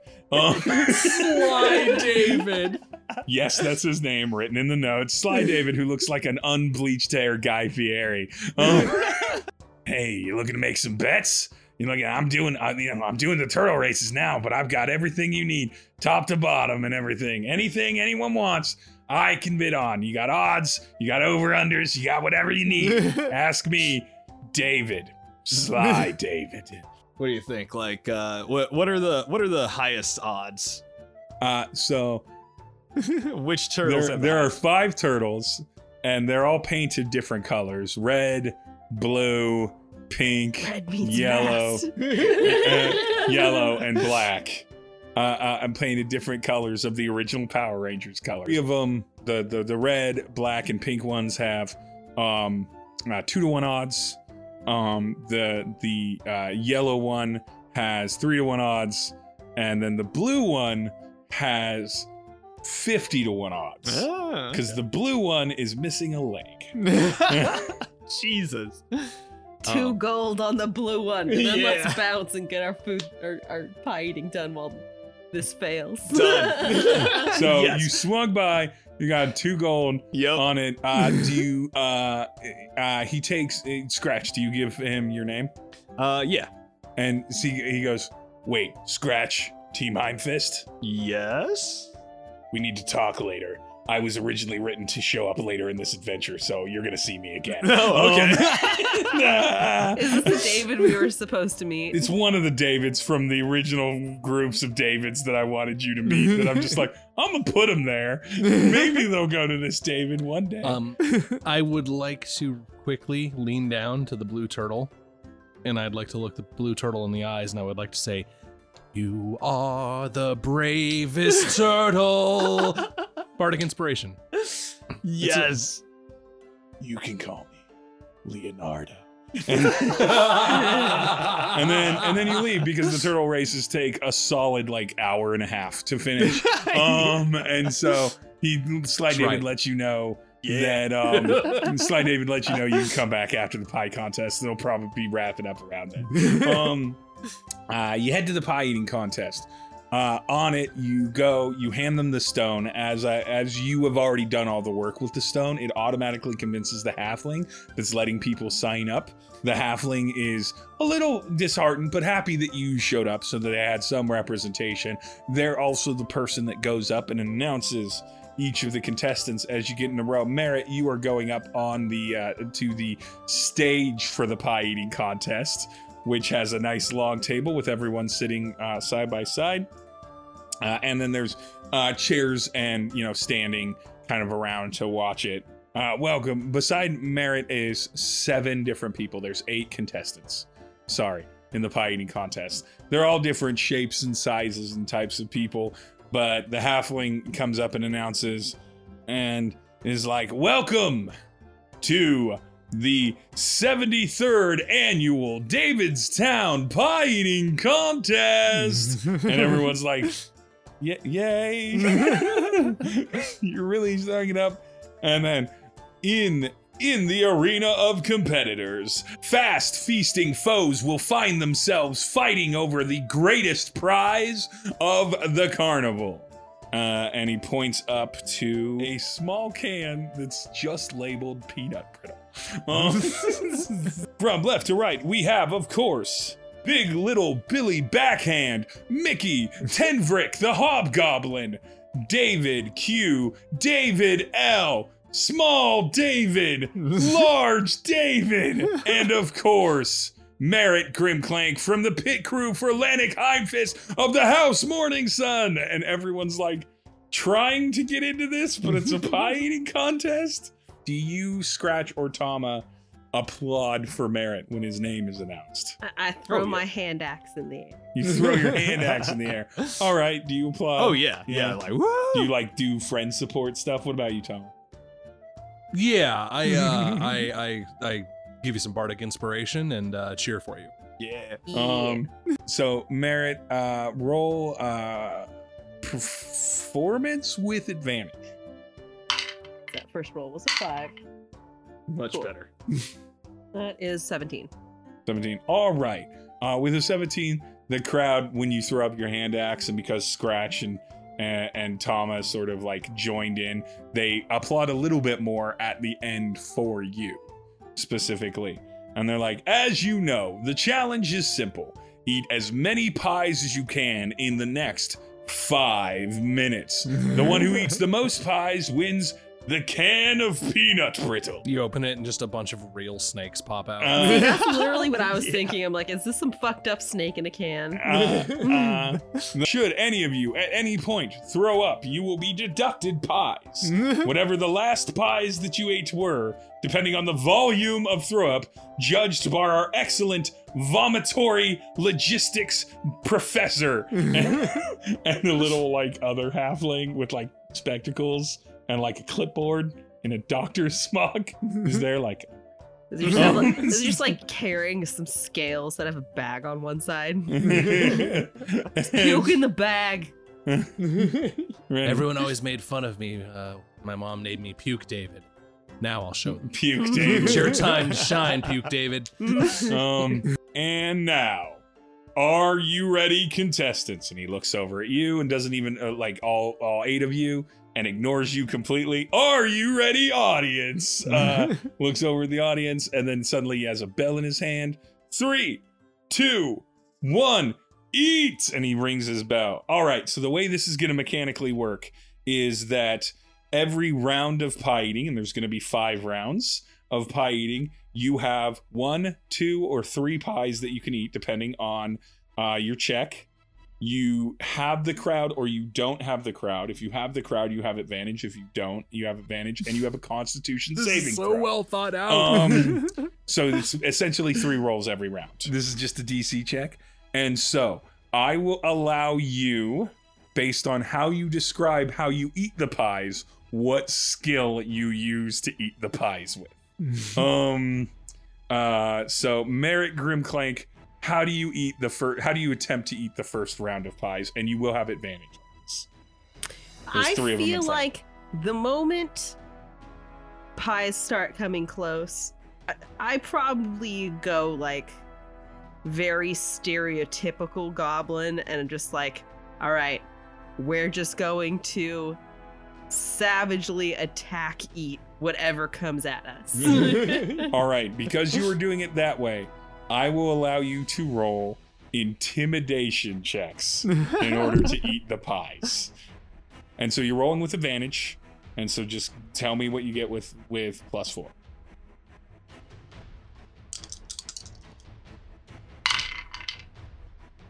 18. All right, that gobbles up all th- all three of the pies. I need you now to roll a, uh, and you do this in this goblin style and everything. Now, uh, just roll a charisma check, and if um, Tama and Scratch applaud, they will, or continue to applaud or cheer you on. They will give you uh, uh, help action on this. I have plus two to my charisma, so that's also an 18. 18. All right. So, and now, last but not least, a Constitution saving. Whoa. Natty one. Oh no! So, in the first round of So pie, I, I like they get, Describe set, they get set down in front of me, and I savagely get all three of them down like faster than anybody. yeah, easily. And right as around the time, like the like second, like the, right around the time everyone else is starting to finish up those like a same amount of pies, I just eject everything. Oh. including some of that cheap seafood breakfast. Oh, the seafood Oh, was no. not a good Oh, choice no. before the pie eating contest. the, Um, the the beer right beforehand was not you're good. making choices, Merritt. You're making choices. All of that falls out. All right, it's round two. The crowd is just like, "Oh no!" and everything. But P- Puke, da- Puke David is like, "Yes, this is my calling." Um, and it's like, "That's all You three can't, pies. you can't go negative, right? If there's more puke than there were pies. No, you can't go negative.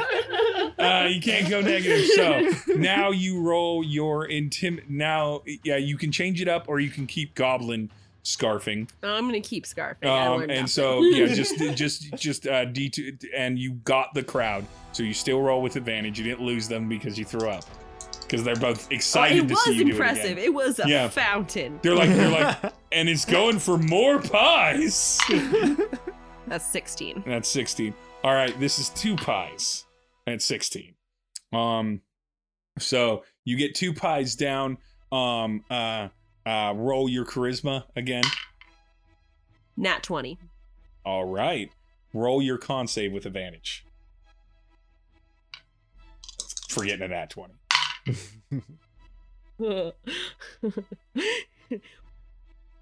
so, my con It's, it's a plus Um, 4. plus four. Okay, so that's a 17. The first die was a nat one again. It looks like you're about to Oh, throw up, right? It looks like you're about to do it again. And the crowd's almost enthusiastic for that to happen. because they're just like, yes, this is. I, they're not winning, but this is amazing. With the 17, you manage to hold it down. You re-swallow it uh, more impressively, and the crowd just applauds. You do not need to, or, or, or you totally got the crowd on this round. Uh, more pies start coming out at you. They're coming in at three at a time, um, and they're giving them to you as fast as you can eat them because you are definitely eating faster than other people. This is more a game of how many do you throw up at this point. um, you're full gobbling. It's so good. Um, uh, yeah. So uh, roll uh, again. Intimidate uh, with advantage.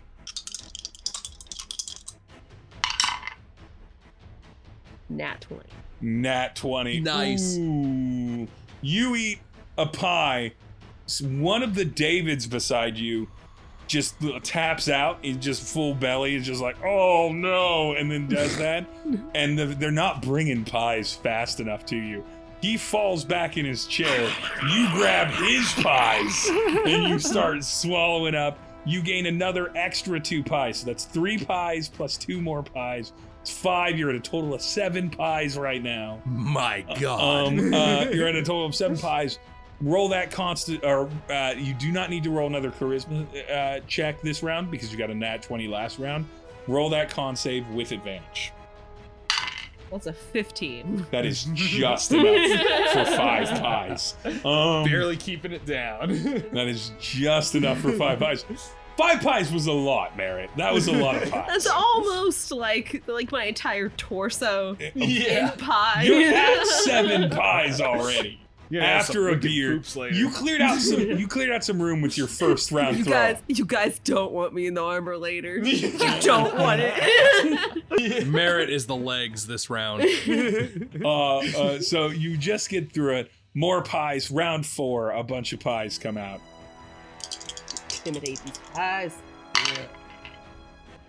That is another nat 20. That's Yo. another nat Oh. 20. All right. Wow. So I'm going to give you access. They've all been on different die, and I love it. I'm going to give you access. How does this look now? Because I already described an ad 20 for you. Merritt has started moving up the table and taking pies other people haven't started eating yet. Uh, there are love people that are other competitors that are way behind you that are handing you pies at this point. Just Being goblin war like cries. the, the thing is there. Roll con uh, again. The At some point, I'm basically laying on the table because my stomach's too distended to really sit. But I can lay on the table and keep like reaching. bringing, yeah, bringing People are pies putting pies in your mouth, Just pointing at your mouth.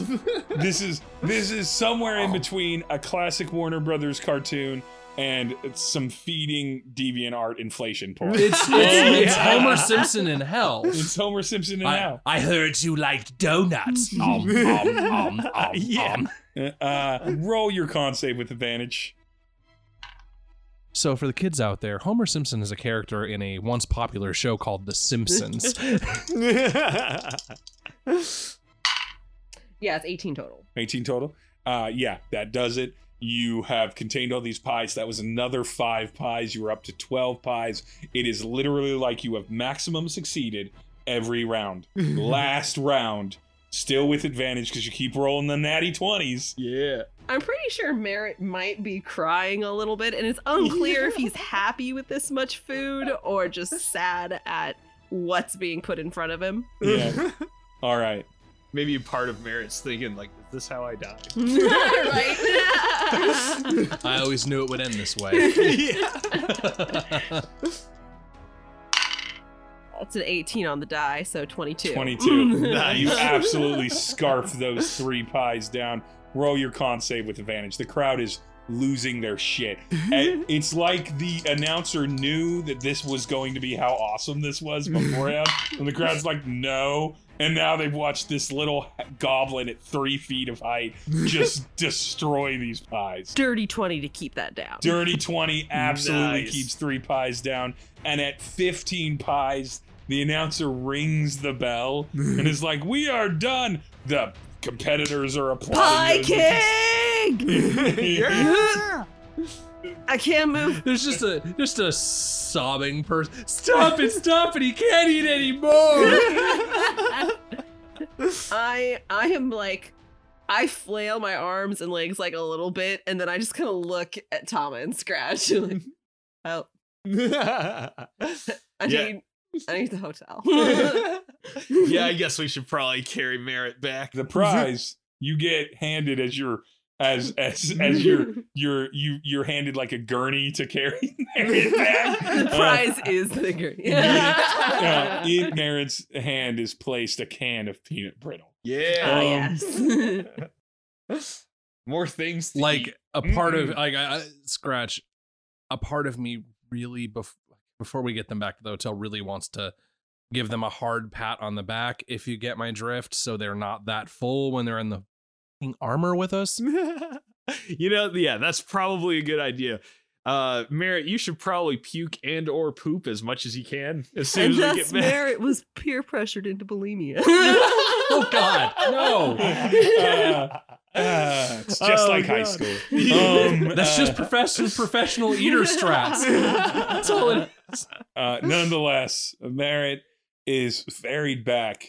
No, but that's that's his goal. He's probably just going to like get sick and just be sad in the bathroom. for- Yeah. Getting That's gonna be my short sad. rest good between this and, And- the lunch thing. the uh the red potion that you got earlier the uh person who gave it to you hinted that it I, it sounds like it's supposed to make you bigger oh we We're both had a short rest with our items that Oh, would identify Um, them Oh, we do need to check in on our turt, yes Oh yeah We yeah should- that's yeah. right i feel like we're at a convention right? we're like we have okay we need to do this and this and then we go back to our hotel room to poop Yeah. So as you're passing by the turtle, Sly David is there.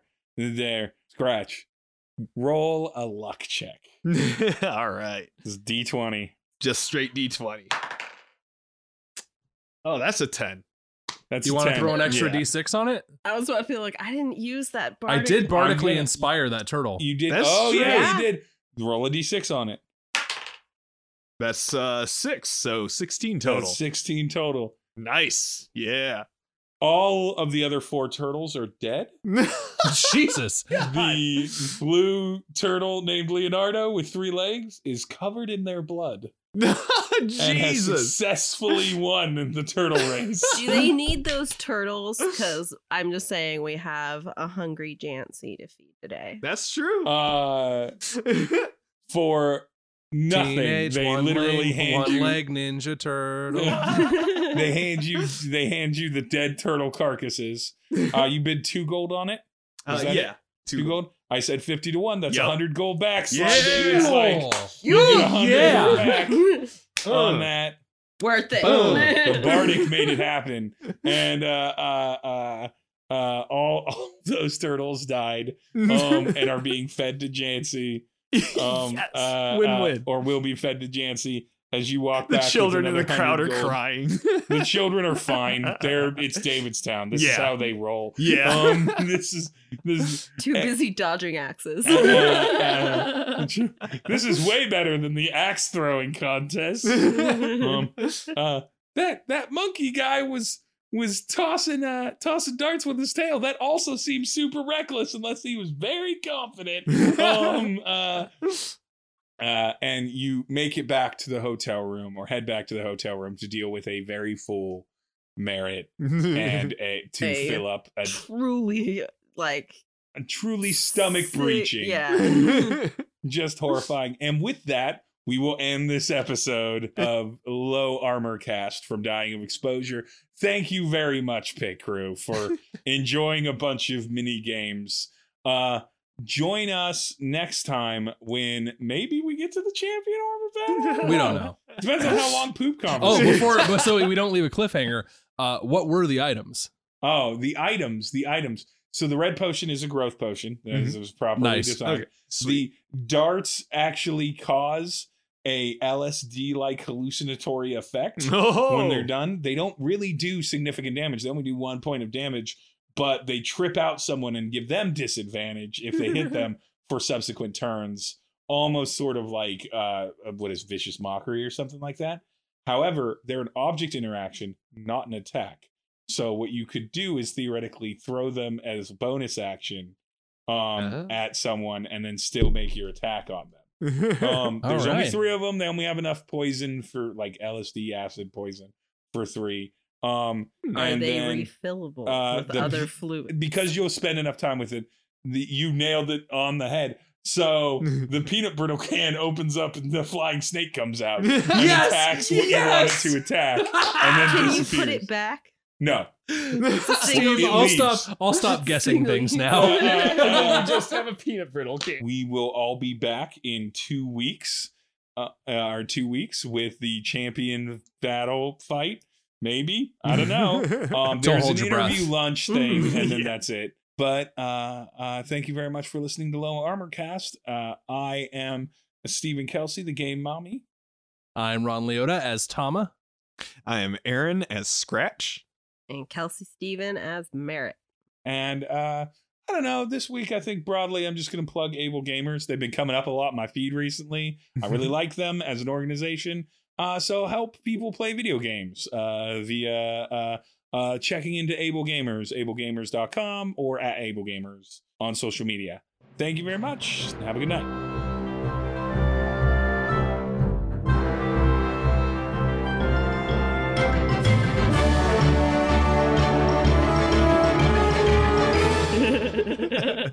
oh no. We're figuring this out. We're gonna get a reputation for very specific sense of humor that only sort of represents us. yeah.